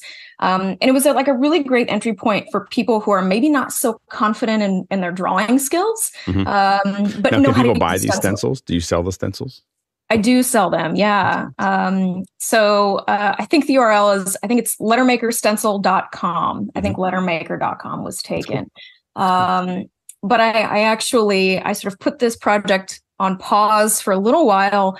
Um, because part of design, right, is is prototyping and, and iterating, right? Just as you said, you you presented something to a client and we're like, "Well, let me iterate it a little bit, let me tweak Yeah, it yeah, a little exactly. bit right so um, i've actually i'm releasing it very soon um, in a thinner material so this is actually still a quite thick acrylic um, I've, I've found a newer and better stencil material um, That's great. yeah so uh, very fun project made a lot of things sort of centering around that um, yeah That's great. yeah. Yeah. I'll I'll move a little faster here. Mhm. Um, just to showcase of how um, I like to experiment with with letter form. Um, Now, what did you now? What, what? Yeah. What? What is that one right there? I saw that in, when I was looking at your. Yeah. What? What is that for? Is that just a close up of what you had before there? It is, yes. So uh, this image, which is like you're getting a, a little bit of of grain here, strangely in this image. Mhm. Um, it was for creative process. This was a um, kind of a workshop experience, um, also taking place in St. Louis. Uh, I used to live there. Uh, Right. This was run by the St. Louis Fashion Fund, and it was sort of a, a series of salons that that brought people together to talk about architecture, literature. Um, poetry design fine arts all these things and it was it was centered in the the sort of fashion district in st Yeah. louis the historically the the sort of fashion epicenter of st louis and so the letter forms here are digitally made out of uh, sort of like stitches sewing Mm-hmm. machine machine stitches um so kind of a nod there What to font the is that? the location. Um, it's one that I made. Really? Hmm. Yeah. It'd be fun to extrude that and render it. Yeah, Um, yeah very doable. Mm, yeah, exactly. Um, it looks really nice. It's really nice. Um, Thank you. uh, we have a ton of. We're going to come back to this, but we have a ton This- of questions stacking up. I want to. Let's do it. Yeah, yeah, Yeah. exactly. So let's go to the first question. okay First one in from uh, Andy Kokendorfer from Viera, Florida. Andy wants to know which typeface is considered the most legible for video graphics. Ooh, for video graphics. Um, hard to say definitively which one is the best. Um, because again, it's it's all about context. One thing I would probably recommend um, in terms of legibility um, is is to sort of find a nice kind of Goldilocks um, uh, uh, font. So, for example, not too thin. That's not going to be legible very well at a distance. Sometimes, if something goes a little bit too bold, the letters can sort of kludge together right? They can sort of melt together. That can cause some legibility issues as well, especially if we're talking about from a distance. You know, maybe some of your viewers are looking at graphics on screen in an airport, right? They're moving on a moving sidewalk or something. So, um, not too thin, letters are going to fall apart. Not too thick, they're going to kludge together. Okay. Um, also, typically fonts that have high X heights. Um, What's an X height? Can you explain yeah. X height? Yeah, yeah, yeah. We'll get there. Um, so let's see if I. Um, I'm wondering, do I have it in the book? Yes, I do. Okay. Um, so I'll hold this up on screen. I hope Yeah, you're able. yeah, we can to see it. See. Yeah, we can see it. Mhm. Um, so I'll define it first. Uh, the X height is basically the height of the lowercase letter in any font. Okay, so we're gonna get technical here. Um, here's here's an illustration. I, I hope I have it. Yes. Mhm. A little, little too. Yeah, yeah, there we go. Yep, we can see it. Yes. Okay. So you can see the sort of height um, of where's my let me see where's my finger there. The yeah the height of the the sort of main part of this lowercase letter. Okay. Um, the the part this green part right here. This is considered an ascender. That's any part of the letter that goes above that x height. Right. And then a descender is any letter form like a lowercase p, lowercase q that have those little tails that extend below the baseline. Okay. So X height, height of the lowercase letter. Um, typically, fonts that have high X heights are going to be very legible. Okay. Because basically, what you're doing is the proportion of the lowercase to the uppercase is the, the lowercase is a little bit taller. Right. Okay. Those letter forms become a little bit more open. Okay. It's a little bit more of an easy read. Um, What's interesting though is that not all X heights are sort of created equal. So let's say you're setting uh, Times New Roman in 12 point. It's a, a good baseline for a lot of people. Um, and then let's say you're using something like uh, Gotham. That's a really popular sans serif, also in 12 point. Okay. Uh, I see some thumbs up for Gotham. All right. The, the, even though they're the same point size, their X heights are going to be different Right. Right? So something to to kind of think through. Um also i would say i know that a lot of say news outlets use a lot of all caps. I love all caps. I do not think it's shouting for what it's worth. Uh unpopular opinion. Um but lowercase letters when you have those little ascenders and descenders they're a little bit easier to make out on screen right um, just because the viewer can really distinguish those little details easier than some all caps um, settings. So it, it's hard to say definitively use that font, right? Right, right, right, right. Um, No, but I can offer some But- some insight there. No, that's great. We, we're the, the most common thing that that we say on this show is it depends. so, so, so, so, like you know, so, so it's a so uh, I to, we totally get you. Uh, go ahead, Courtney. Yeah, good. Oh, can't hear you, Courtney. Sorry. Well, it's interesting. Uh, having designed a lot of teleprompter, electronic teleprompters over the years, there's always been a discussion about uh, typefaces on video, which is easier to read because they used to insist uh, we'd always get teleprompter scripts in all caps.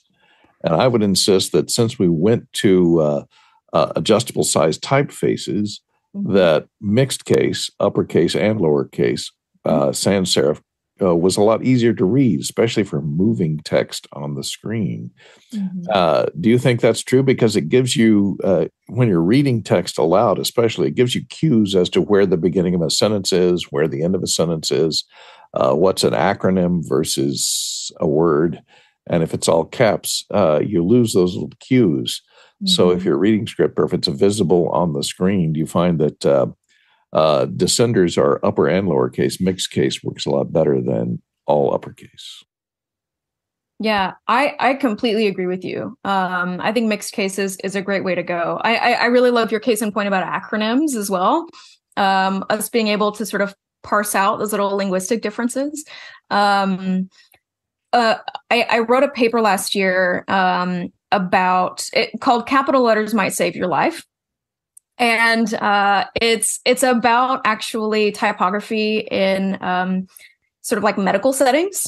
And uh, there was a study that was done on what's called look-alike, sound-alike drugs, um, where there there might be a drug. Um, gosh, I, am not going to remember the drug names here uh, on on screen, but they might there might be two drugs that start with hydro and then end in zine, right? And then the middle part of the word, the first one might be like thala, uh, and the the sort of second drug might be oro, right?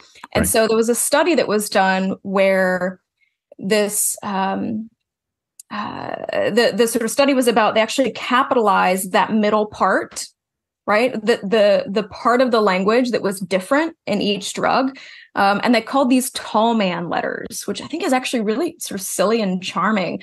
Um, but what they were doing was they were sort of testing to see if those little typographic switches could help doctors nurses medical professionals right? Uh, folks who are, are handling drugs.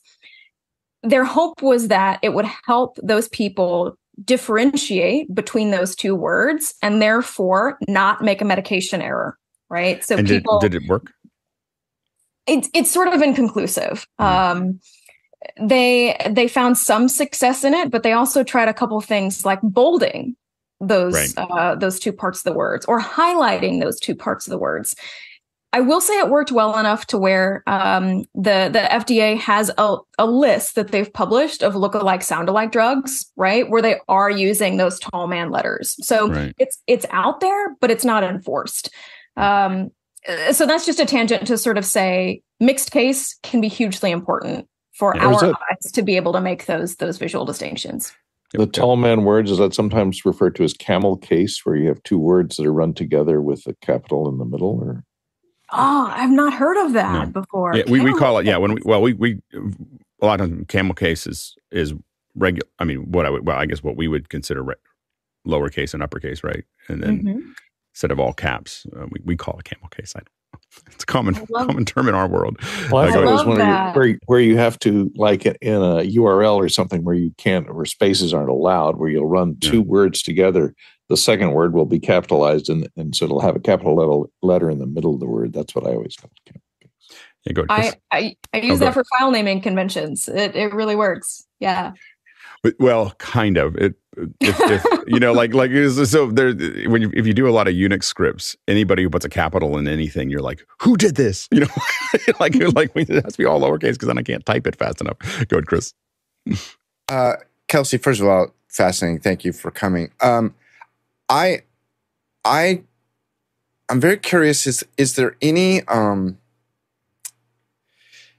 is there any data like hard data that has been or studies that have been done that address legibility and retention when it comes to using all caps versus sentence case or uh, do do we normally use the term uh, title case, you know, like like the typical bad PowerPoint slide where the beginning of every word is capitalized and what the what does that even mean and mm-hmm. and how do we do well of and the don't need to be capitalized. Well, who made that rule? You know, like uh, it, but is there any data on that? Because I, for one, like to be able to say to people, well, 75% of, you know, dentists all prefer this gum, you know? Yeah. Gosh, it's it's hard to say. Uh, it depends. How about I, I I give that as as an answer, Alex? okay, um, exactly. I, I'm I'm struggling to sort of recall any specific data because sort of the circles that um, my my um, brain sort of lives in, the sort of kinds of projects I'm working on, it's usually more sort of publication focused. So we're going off of things like Chicago, MLA, um, APA kind of like styling. So like in that case, like yes, of the these kinds of articles and prepositions would be lowercase, proper nouns uppercase. So I'm kind of like leaning on those kinds of rules. Um, but in terms of hard data, I think that's such a fantastic question. Um, and I think the easiest answer that I can give you right now is I'm not certain, but I'm sure Right. it's out there. Well, and I, have- I have know you- that uh, Oh, as a kid, learning how to read, I cheated a lot, Mm. and uh, it's a it's a long story, but the shortest version of it was I didn't read, but I looked for words that had a shape. hmm So, like if the if the reading assignment was, you know, what color was Timmy's bike? Well, I didn't read the assignment because I was cheating. So what I I mean, I could read, but I couldn't read well, and so I would look for words. The word bike has a tall thing, and then some Mhm. stuff, and then another tall thing, and then some stuff. So then I'd scan through the story looking for a word that was that shape. Yeah. And then I'd go, oh, there it is. It's bike. Timmy's bike was green. And and that was just and I wasn't scanning for the word bike. I was looking for the shape. And so to me, all caps is like, well, everything's the same shape. okay. I find it less legible. we're gonna move. the we're gonna reason keep- I'm Go Sorry. ahead. Go ahead. Oh no, sorry. The the reason that I'm I'm sort of like looking off over here is I'm looking at my other monitor um and searching for um I, I won't be able to find it here since I'm sure we have several questions. Here's one great article about readability and legibility. If I'm able to drop it in chat. Um okay. Uh and then there's another one that's that's all about sort of word shape. Um e- exactly like you're talking about right so you're looking at form rather than than sort of content um, so this is a great medium article that i've referenced before and shared with my students um, but there's one other one it's better i just got to dig it up maybe it's Yeah. something i can share with lindsay and you can you can follow up a little bit later Yeah, absolutely. Uh, next question. Yeah. And it's from David Brady in New York, New York. David wants to know why does Comic Sans get such a bad rap? Oh my goodness. I knew this question was coming.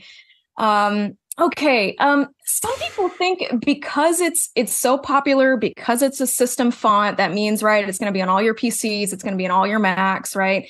Um that since it was sort of an option in those early days, right? And it's got this sort of like childlike sort of cartoonish look about it.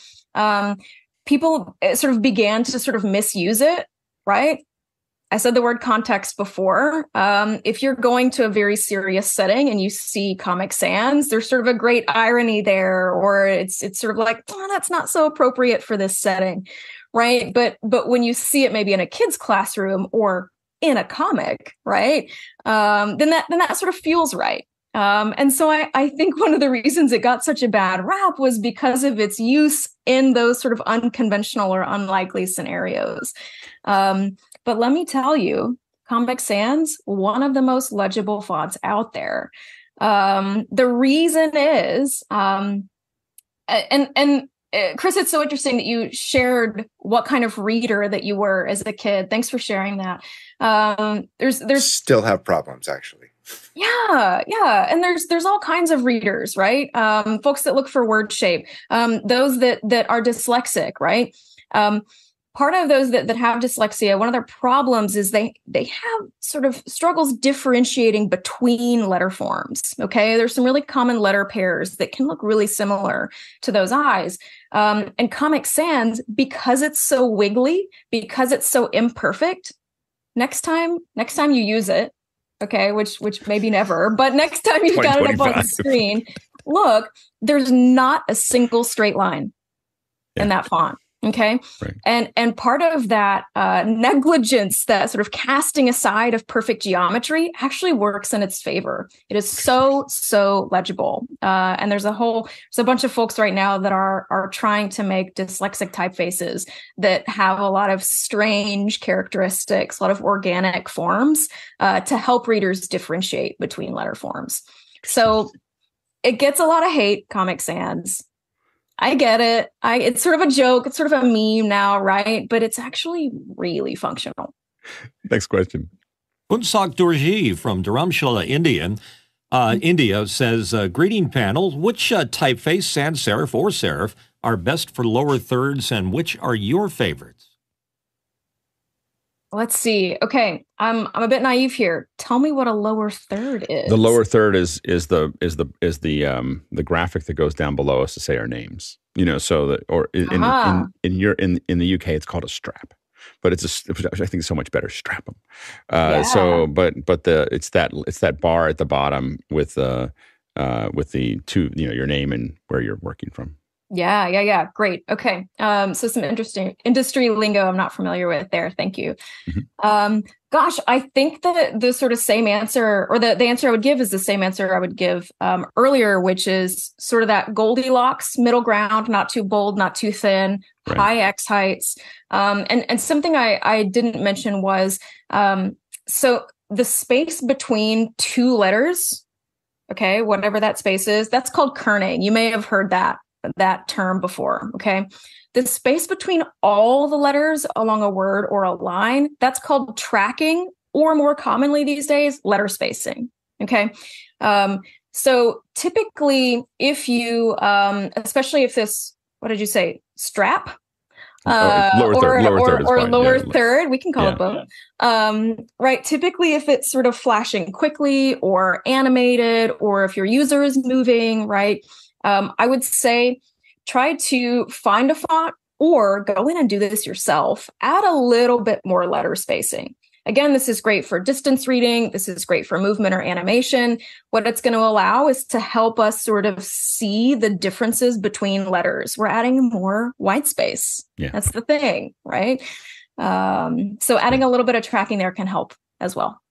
Next question.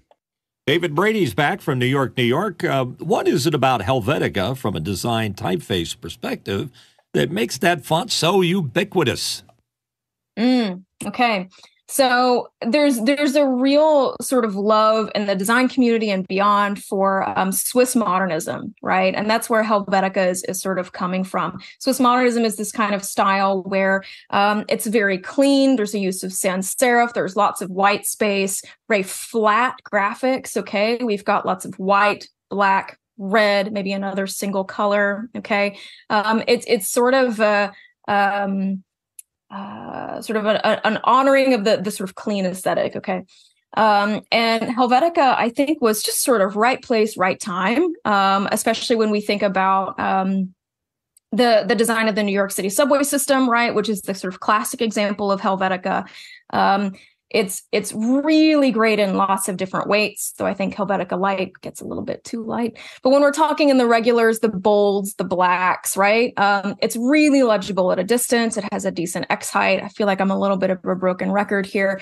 Um, and I think also in the hands of some really famous designers like Massimo Vignelli, for example, um, really sort of knew how to use that typeface, okay, uh, and apply it really successfully. And so, so many designers have picked up uh, on that um, sort of era in design, picked up on that aesthetic of, of Swiss modernism, and followed in the footsteps of of Massimo Vignelli and and and Karl Gerstner and and others. Um, and gosh, one of the answers I could give is it just works because they used it so well. Um, so it's it, it's not so much about how successful is the typeface or the font. Okay, those things are different. We can get to that in a second. Um, but how well is it used? Right. And I think Vignelli used it really well, sort of gave us a really great example. Okay. And then others have continued to um, to harness that aesthetic sense. Yeah, go ahead, Chris. Yeah, the first couple minutes of the Helvetica documentary uh, do a really great job at showing just how ubiquitous it is. It's it's Yeah. like you know a couple of minutes of B-roll of New York City where it is Yeah. everywhere, even Yeah. the tops of the buses with the bus number and and uh, I, I agree, it works. It Mhm. n- nobody said, "Oh, I can't read that." They might say, Right. "Yeah, it Yeah. looks boring," but they never said, "I can't read it." And I always like to mention that uh, if people don't know, on the DVD, if you can find it, of the Helvetica documentary, is a whole second documentary, which is stuff that didn't make the director's cut, Oh my And goodness. and it's all still super interesting. Wow. I Yeah. love that movie. And go I, ahead. a real friend, I can sit down and watch that movie with. Go ahead, Mitch. Yeah. I'm very interested in the fact that a lot of these uh, fonts that we use in the video business nowadays, were created well before video was available, and Helvetica is one of them that's been around a very, very long time.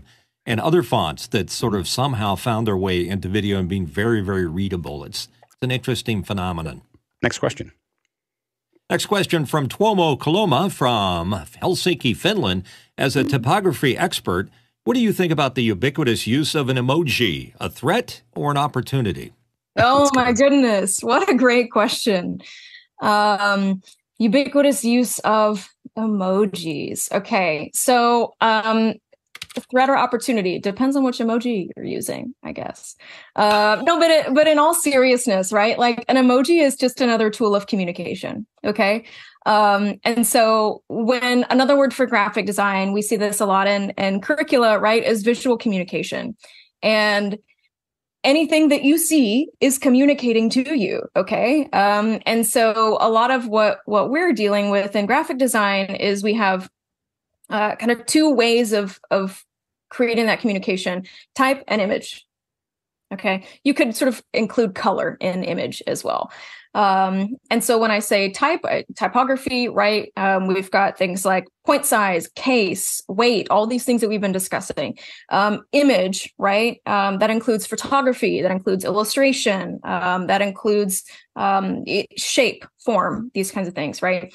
And so I, I think emojis, uh, personally, love them that's great maybe don't like include them in an email to you know that prospective job that you're going after um, but th- I think that they're just another communication tool, right? Um, a- an example of visual communication rather than typographic communication. The thing that that that we as graphic designers are are sort of grappling with is when is it appropriate or when does it make sense to use type to communicate something versus could I do that same thing with an image? Right? Or when do I need both? Okay. So I, I think uh, in terms of your emoji usage sort of you do you uh, on on one hand but also think about like what do i need to do to communicate here is just an emoji enough or do i need to include language to support that or can i just use that text instead no emoji necessary up to you next question morgan price victoria british columbia in canada uh, mm-hmm. Kelcey, when and why do you recommend animating text in presentations and videos? For example, squishing and squashing, like on the Rockwell animation on your website. Are there any specific tools you like to use? Ooh, okay. So a couple questions in there. Um, I'll start with with the tools. Um, when I'm animating type, I'm usually doing that in After Effects. Um, yeah, yeah. Um, even if you're sort of like a Premiere Pro fan, or if you're using other sort of like video editing software there, um, I find that for sort of purely typographic um, animations, or even type that's going to be overlaid on top of video footage, I would say do that in After Effects first, then pull it into Premiere or wherever else you're you're working. Um, that's typically the way that that I'll work with animated type. Um, and then when to animate or when not to animate. Um, I would say don't just do it because it's flashy. Um, there's there's got to be something that necessitates the need for that motion. Okay, like what is motion really adding to it? Um, so so for example, um, if you're thinking about sort of uh, credits for a movie, right? And we have we, let's imagine we have like a black background, okay, and then a font doesn't matter. We've got some type that slowly fades in Okay. Imagine maybe we've also got a swell of music as well. Okay.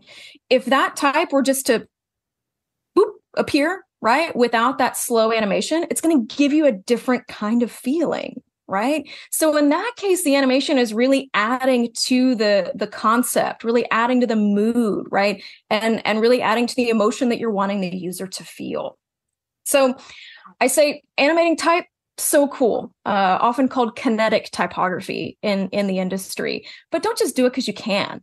There's got to be some kind of purpose to it. For rockwell beer co um, one of their sort of brand tenants was fluidity. Um, these guys um, did not brew the same beer year to year right? So any month you show up to their tasting room, they're going to have a totally different menu.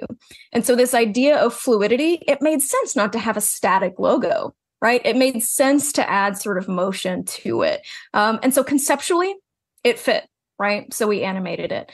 Um, but but be thinking about that before you just go into the Adobe Bridge presets and uh, you know do the flames or or something like that. Absolutely, yeah. I, I do a lot of keynotes and yeah. how every piece of text comes in is I have a, a, whole format that I have planned for that. So it's it's something that you know like it means something every time it does it. Uh, yeah. Uh, next, next next question. From Talalik Lopez Waterman in Wilmington, Delaware, are font styles like clothes? Did they change by decade or are they timeless? Ooh, I love this question. I love all these questions. Um, let's see. There are some fonts that people would argue are quite timeless. Um, so uh, I'll I'll rattle off a few here. Um, Bodoni is one you may have heard of. Um, Gotham, Helvetica, uh, Baskerville, Georgia. A lot of these are are kind of quite timeless. A lot of the original sort of system fonts uh, that came on those first Macs, right, are, are kind of now considered timeless. Um, but absolutely, they change season to season, and I think it also varies designer to designer, client to client as well. You have trends uh, in type design and in graphic design, just like you would have trends anywhere else. Um, but again, all about context, all about application, all about client needs, perhaps your preference. Um, right now, I would say in the sort of the type landscape, we're seeing a lot of um, kind of anti-modernism, actually, anti-Helvetica. Um, and, and I don't mean to say that there's a negativity towards Helvetica. I just mean there's some real positive energy towards creating fonts that have sort of more more wiggle, more movement. Um, psychedelic fonts were actually really popular about a year ago, um, and so we're we're seeing a lot of those organic forms as kind of a pushback to the clean modernism aesthetic of of sort of the mid 20th century. Um, so yes and yes, right? Some are absolutely timeless, uh, but yes, there are definitely trends. Next question. John Snyder, Reno, Nevada, asking Are typography choices dependent on audience demographics as well as the content or solely the content that is being presented? Ooh, okay. Another great question that I, I think I'll pull up a slide for if that's okay. Yeah, absolutely. Um, yeah. So let me let me get oriented here. Um, Keynote is telling me that there's an update. Thank you, Keynote. Okay. Uh, here we go. All right. So you should be seeing like a, a highway sign right now on screen. Okay, excellent. Thanks for those thumbs up. Um, so even though like we we might not pay much attention to this, this is typography. Okay, this is styled. Um, typography, put simply, is the visual component of the written word. Maybe we should have started the hour with that. It's the way that type looks, okay, the way that text looks, right, the visual component of the written word. And so, like, there's a lot of visuals applied here. There are a lot of decisions being made here. Um, and so, if we look at this, right, it's it's kind of bold. We've got a mixed use of cases. So, exit is in all caps, um, but Chattahoochee River, that's in mixed case or title case. Um, the the numbers okay 198 and 2 uh, are are larger again kind of to aid in, in legibility there. Um, and so if we sort of were to to strip some of the um, the typography out of it we'd simply just be looking at the text right? So this is the difference between type and text all right? Text is just what it says Okay. This is what our copywriters are dealing with. All right. Um, but you put it in the hands of the graphic designers or other creatives, right? Then it's it's our job to sort of apply typography to that. Okay. Um, and so going back to this, this is actually called Highway Gothic. Yes, there is a name for this typeface, Highway Gothic. Um, and uh, as you'll you'll see here, I've got a source at the bottom. And is it really just created for highways? Is is that like is it Highway Gothic because it's like what everybody uses on every sign? That was its intention. Yes. Ah. yes to be created for. Um, and so i'm i'm sourcing some of these images from uh, a url down there that i invite you to explore more. Um, it's practicaltypography.com uh, this is butterick's practical typography a great resource especially if you've made some decisions and you need to to provide some evidence for those decisions. Like you're going to a client and you're saying here's why i'm doing this this is a great source for you. Um, and again, I can drop the URL in, or or some generous person here can can copy and paste that um, in the in the chat. Um, and so we could look look at this example. right? It'd be hard to do it 75 And- miles an hour. this is a beautiful font, right? But we can't read it, right? Right. Uh, especially if if you're my husband and you're going 90 miles down down the freeway, okay? um, and so even though this is a um, a, a, a beautiful font, it doesn't work in in application. Um, uh, Michael, really quickly, remind me what that question was. Oh, oh, Uh, Mitchell. it's it's the uh, Mitchell, typography choices depending on audience demographics as well as the content or solely the content that is being presented. Yes. Okay. Thank you, Mitchell. Um, so here we we have to think about audience and we have to think about context, right? Um, because our audience is needing to make quick decisions. Um, they're moving quickly physically. Okay, we can go back to this other slide here. Right. Um, some we we also have to consider like the emotional state of some people as well. Um, there are some people who have real trouble with navigating, you know, the the freeway through, um, through It needs to city streets, right? So some of our users could be quite stressed as well. So we we wouldn't want to, you know, use a font here that's really aggressive, right, or really confrontational here too, right? Um, so we want something clean, functional. See the tracking here, how spaced out these letters are. Okay, they're quite bold. Yeah, I see, Mitchell, you're sort of making these kind of motions with your hand, these sort of staccato motions. Yeah, really easy to read. Um, and so, yes, we have to think about demographic. We have to think about audience. We have to think about context, environment, emotional states, all these things, if we can. Next question. From Bill Davis on our panel and in San Diego, California, typography is such a subtle art. How do you suggest newbies start to notice the factors that distinguish something like similar sans serif fonts? Mm, okay. Um, another really great question. So, newbies out there, um, I of course I'm going to encourage everybody to pick up my book, but it's it's more about crafting letter forms, sort of making your own. Um, there's a little bit of observational kind of exercises in here as well that can help you get to notice more uh, type kind of in your environment, which is which is also great um, for for that. Um, but newbies, I'm really going to recommend. You know, I'm an academic, so I'm giving you all the book recommendations. I'm really going to recommend Thinking with Type. Okay. Um, this is by um, Ellen Lupton, a really famed designer and design writer in the industry. She's been doing it for decades. Um, she's actually publishing a new edition coming out soon, a third edition of this. Um, and it's got all that technical goodness that we were talking about, everything from X height to, to tracking with really beautiful examples of posters, data visualizations, on screen graphics, little bits of history in here as well. Um, really great resource for, um, for, for folks new to the field. So, highly recommend her book as well. Um, and and lastly, I would just say um, start to sort of try on some fonts for size. Um, how do you know that you're going to like a new dish? You've got to try it. How do you start to pay attention to different uh, flavor profiles, right, or different uh, preparations of cuisine? You have to try them, right? So expose yourself to lots of different fonts. Okay, next time you open a Google Doc or text edit document and and start typing something, try setting type in in a different font that you've never used before right? The more you expose yourself, the more you practice those observation skills, the more you notice those details, you'll start to be able to distinguish one font from another. Next question.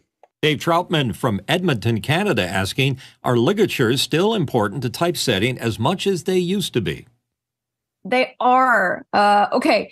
So, um, ligatures, for those that don't know, is basically a, a custom glyph um, or a little unit of type where two letters have been kludged together. Um, I love Mitchell. I, I, keep looking at your screen and you're doing little hand signals. I love it. Um, so let me let me pull up a page in in my book here. Um, so this is you, you might see if you're typing the word Swift. Okay. After you type that T, you may notice that that Word or Google Docs replaces the F and the T as separate glyphs as a little combined unit. Okay. Um, so here an illustration in my book, kind of showing you ligatures. Um, so instead of an F and an L, okay, instead they would be combined. The way that I'm showing it here is actually a reference to old wood and metal type. Okay. Um, because the F and the L may have been literally separate pieces of wood. Okay. And then a ligature was actually a separate piece of wood. Okay. With that, that F and L combined. All right. The typesetters would use to physically replace those two separate uh, characters. So it was a little bit of an efficiency thing. Um, but also, um, it would sort of save space right? Um, sometimes having that physical space, that physical width of wood, um, added too much space to the line. They could sort of tighten up the word, tighten up the spacing by replacing it with a ligature. Um, so it's very practical in terms of you know uh, traditional typesetting, the way that we're thinking of it there. Um, when we're thinking about digital typesetting, okay, so this is anything on screen, right? This could be a website, this could be any kind of on-screen graphics, um, any place where you're sort of setting type. Um, type designers, the so the people who are drawing the letter forms are absolutely still drawing ligatures, um, but it's more so these days about sort of aesthetic.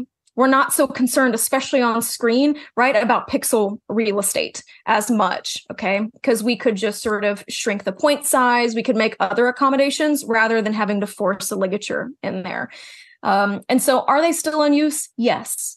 A lot of times they are um, used for aesthetic purposes. Um, and a lot of um, fonts that you'll see actually have those hard coded in. Um, so, you would actually have to go in and like turn that off, turn off ligatures. Um, sometimes it just makes more sense to have an F and a T connect. So, you don't have that like visual disruption of that overhang of the F hitting the T. Uh, lots of different reasons uh, to use ligatures or not to use them. But are they still around? You bet. Next question. Talalik Lopez Waterman in Wilmington asking Can a brand own a font? Can they keep others from using it? Ooh, okay. Um, so can they own a font? Yes. Uh, can they prevent others from using it? This is a, a tricky question uh, because I, I think it sort of opens a larger door, a larger conversation about like, can we prevent anyone on the internet from using anything? Right? Um, so there's lots of conversations now about intellectual property when we think about NFTs and image usage and copyright. Um, so, right, this is a much larger conversation. What I see a lot of brands doing, um, IBM is a fantastic example, um, and also the Cooper Hewitt Museum as well, also a great example.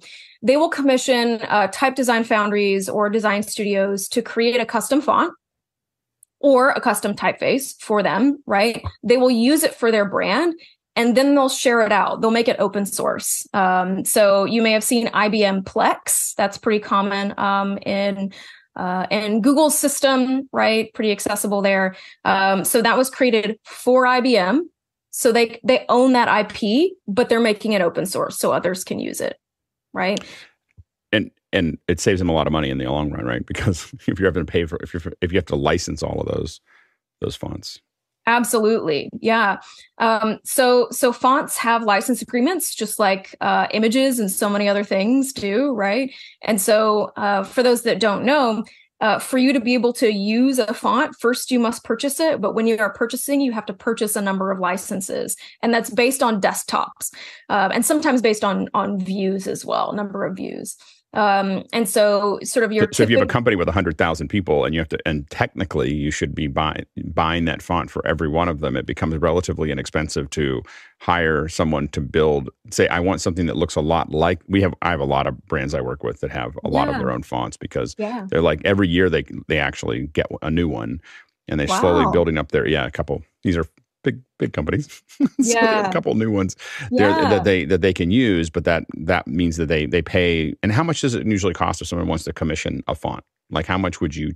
I don't know. I'm putting you on the spot. How much would somebody charge if someone said, "I need you to build a font for me"? Oh my goodness. Okay, that's that's a, another one where I say it depends, um, right. because it, it's going to depend on the the foundry that does it. Um, so, uh, for example, if you are wanting to build a house and you want Jeanne Gang, a really famous architect, to design this house for you, you're going to pay a right. premium. Um, but if you want a local architecture firm to do it, that number is going to be different, right? Um, and so, I, I, think that number is really dependent on the foundry that that you. What's the range of of of cost? Oh my gosh. Um, hard to say. You could easily do tens of thousands. Right, right, right. Yeah, yeah, no, absolutely. Yeah. Uh, next question.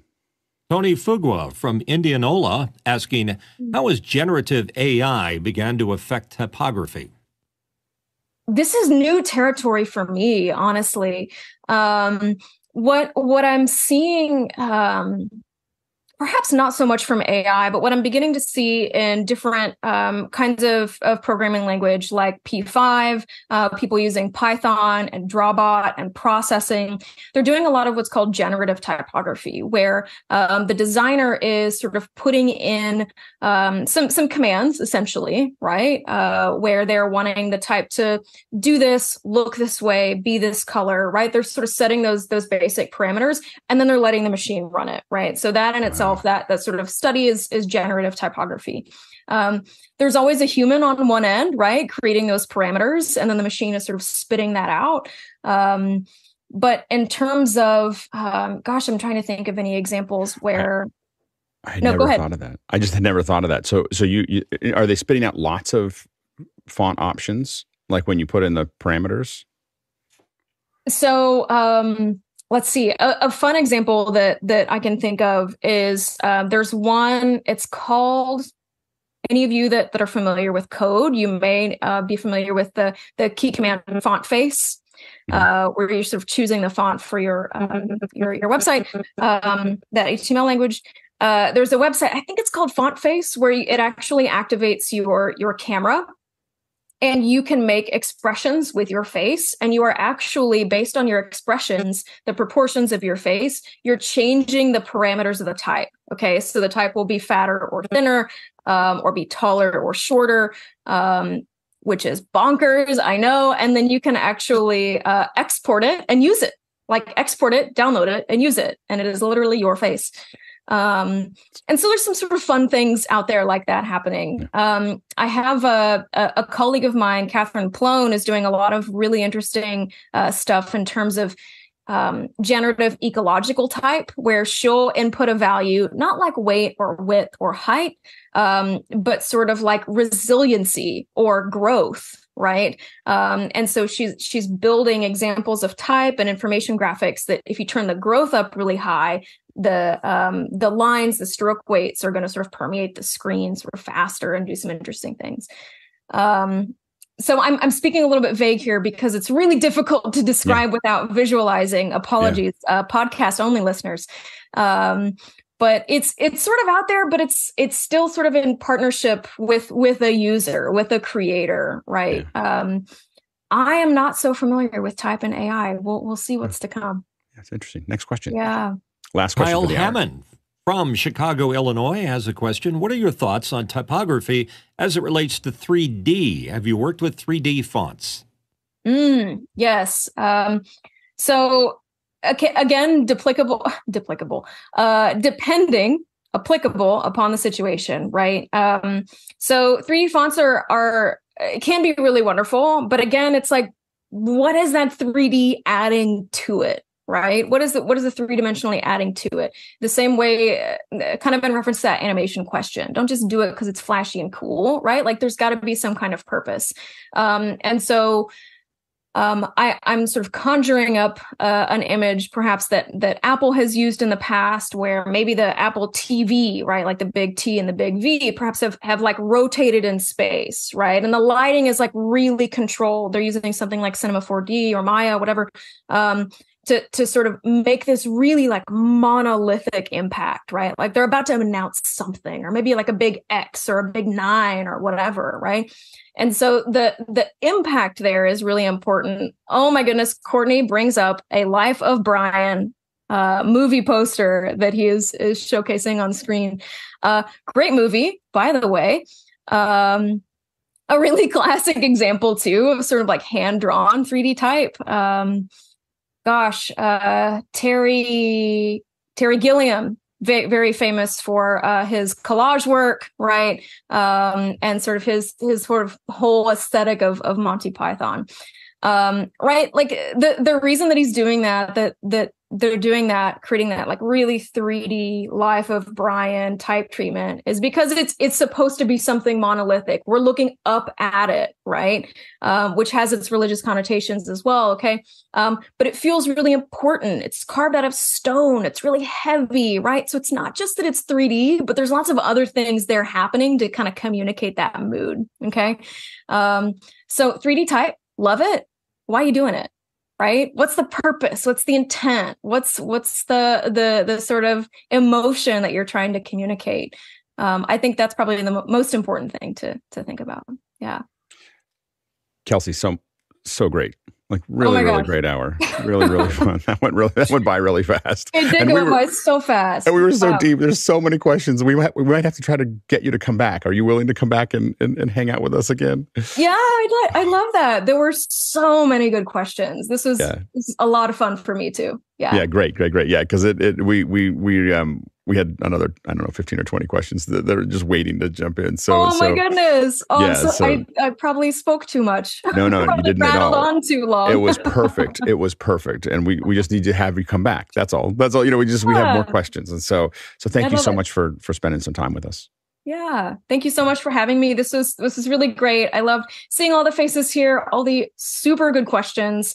Um, uh, so thank you so much. It was it was great to be here. Yeah, Yeah, great to have you. come back. Thanks to the producers for all the great questions. Uh, we had hundreds of people sitting there watching, po- po- posting their questions in. We really appreciate all of your work there. We can't do the show without the questions. Um, thanks to the panelists uh, for all the great answers.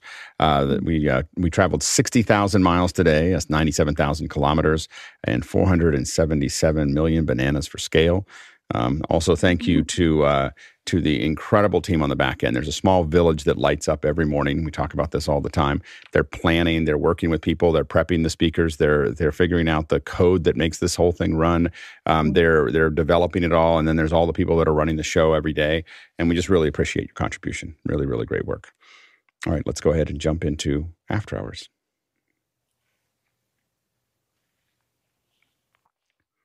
That was so great.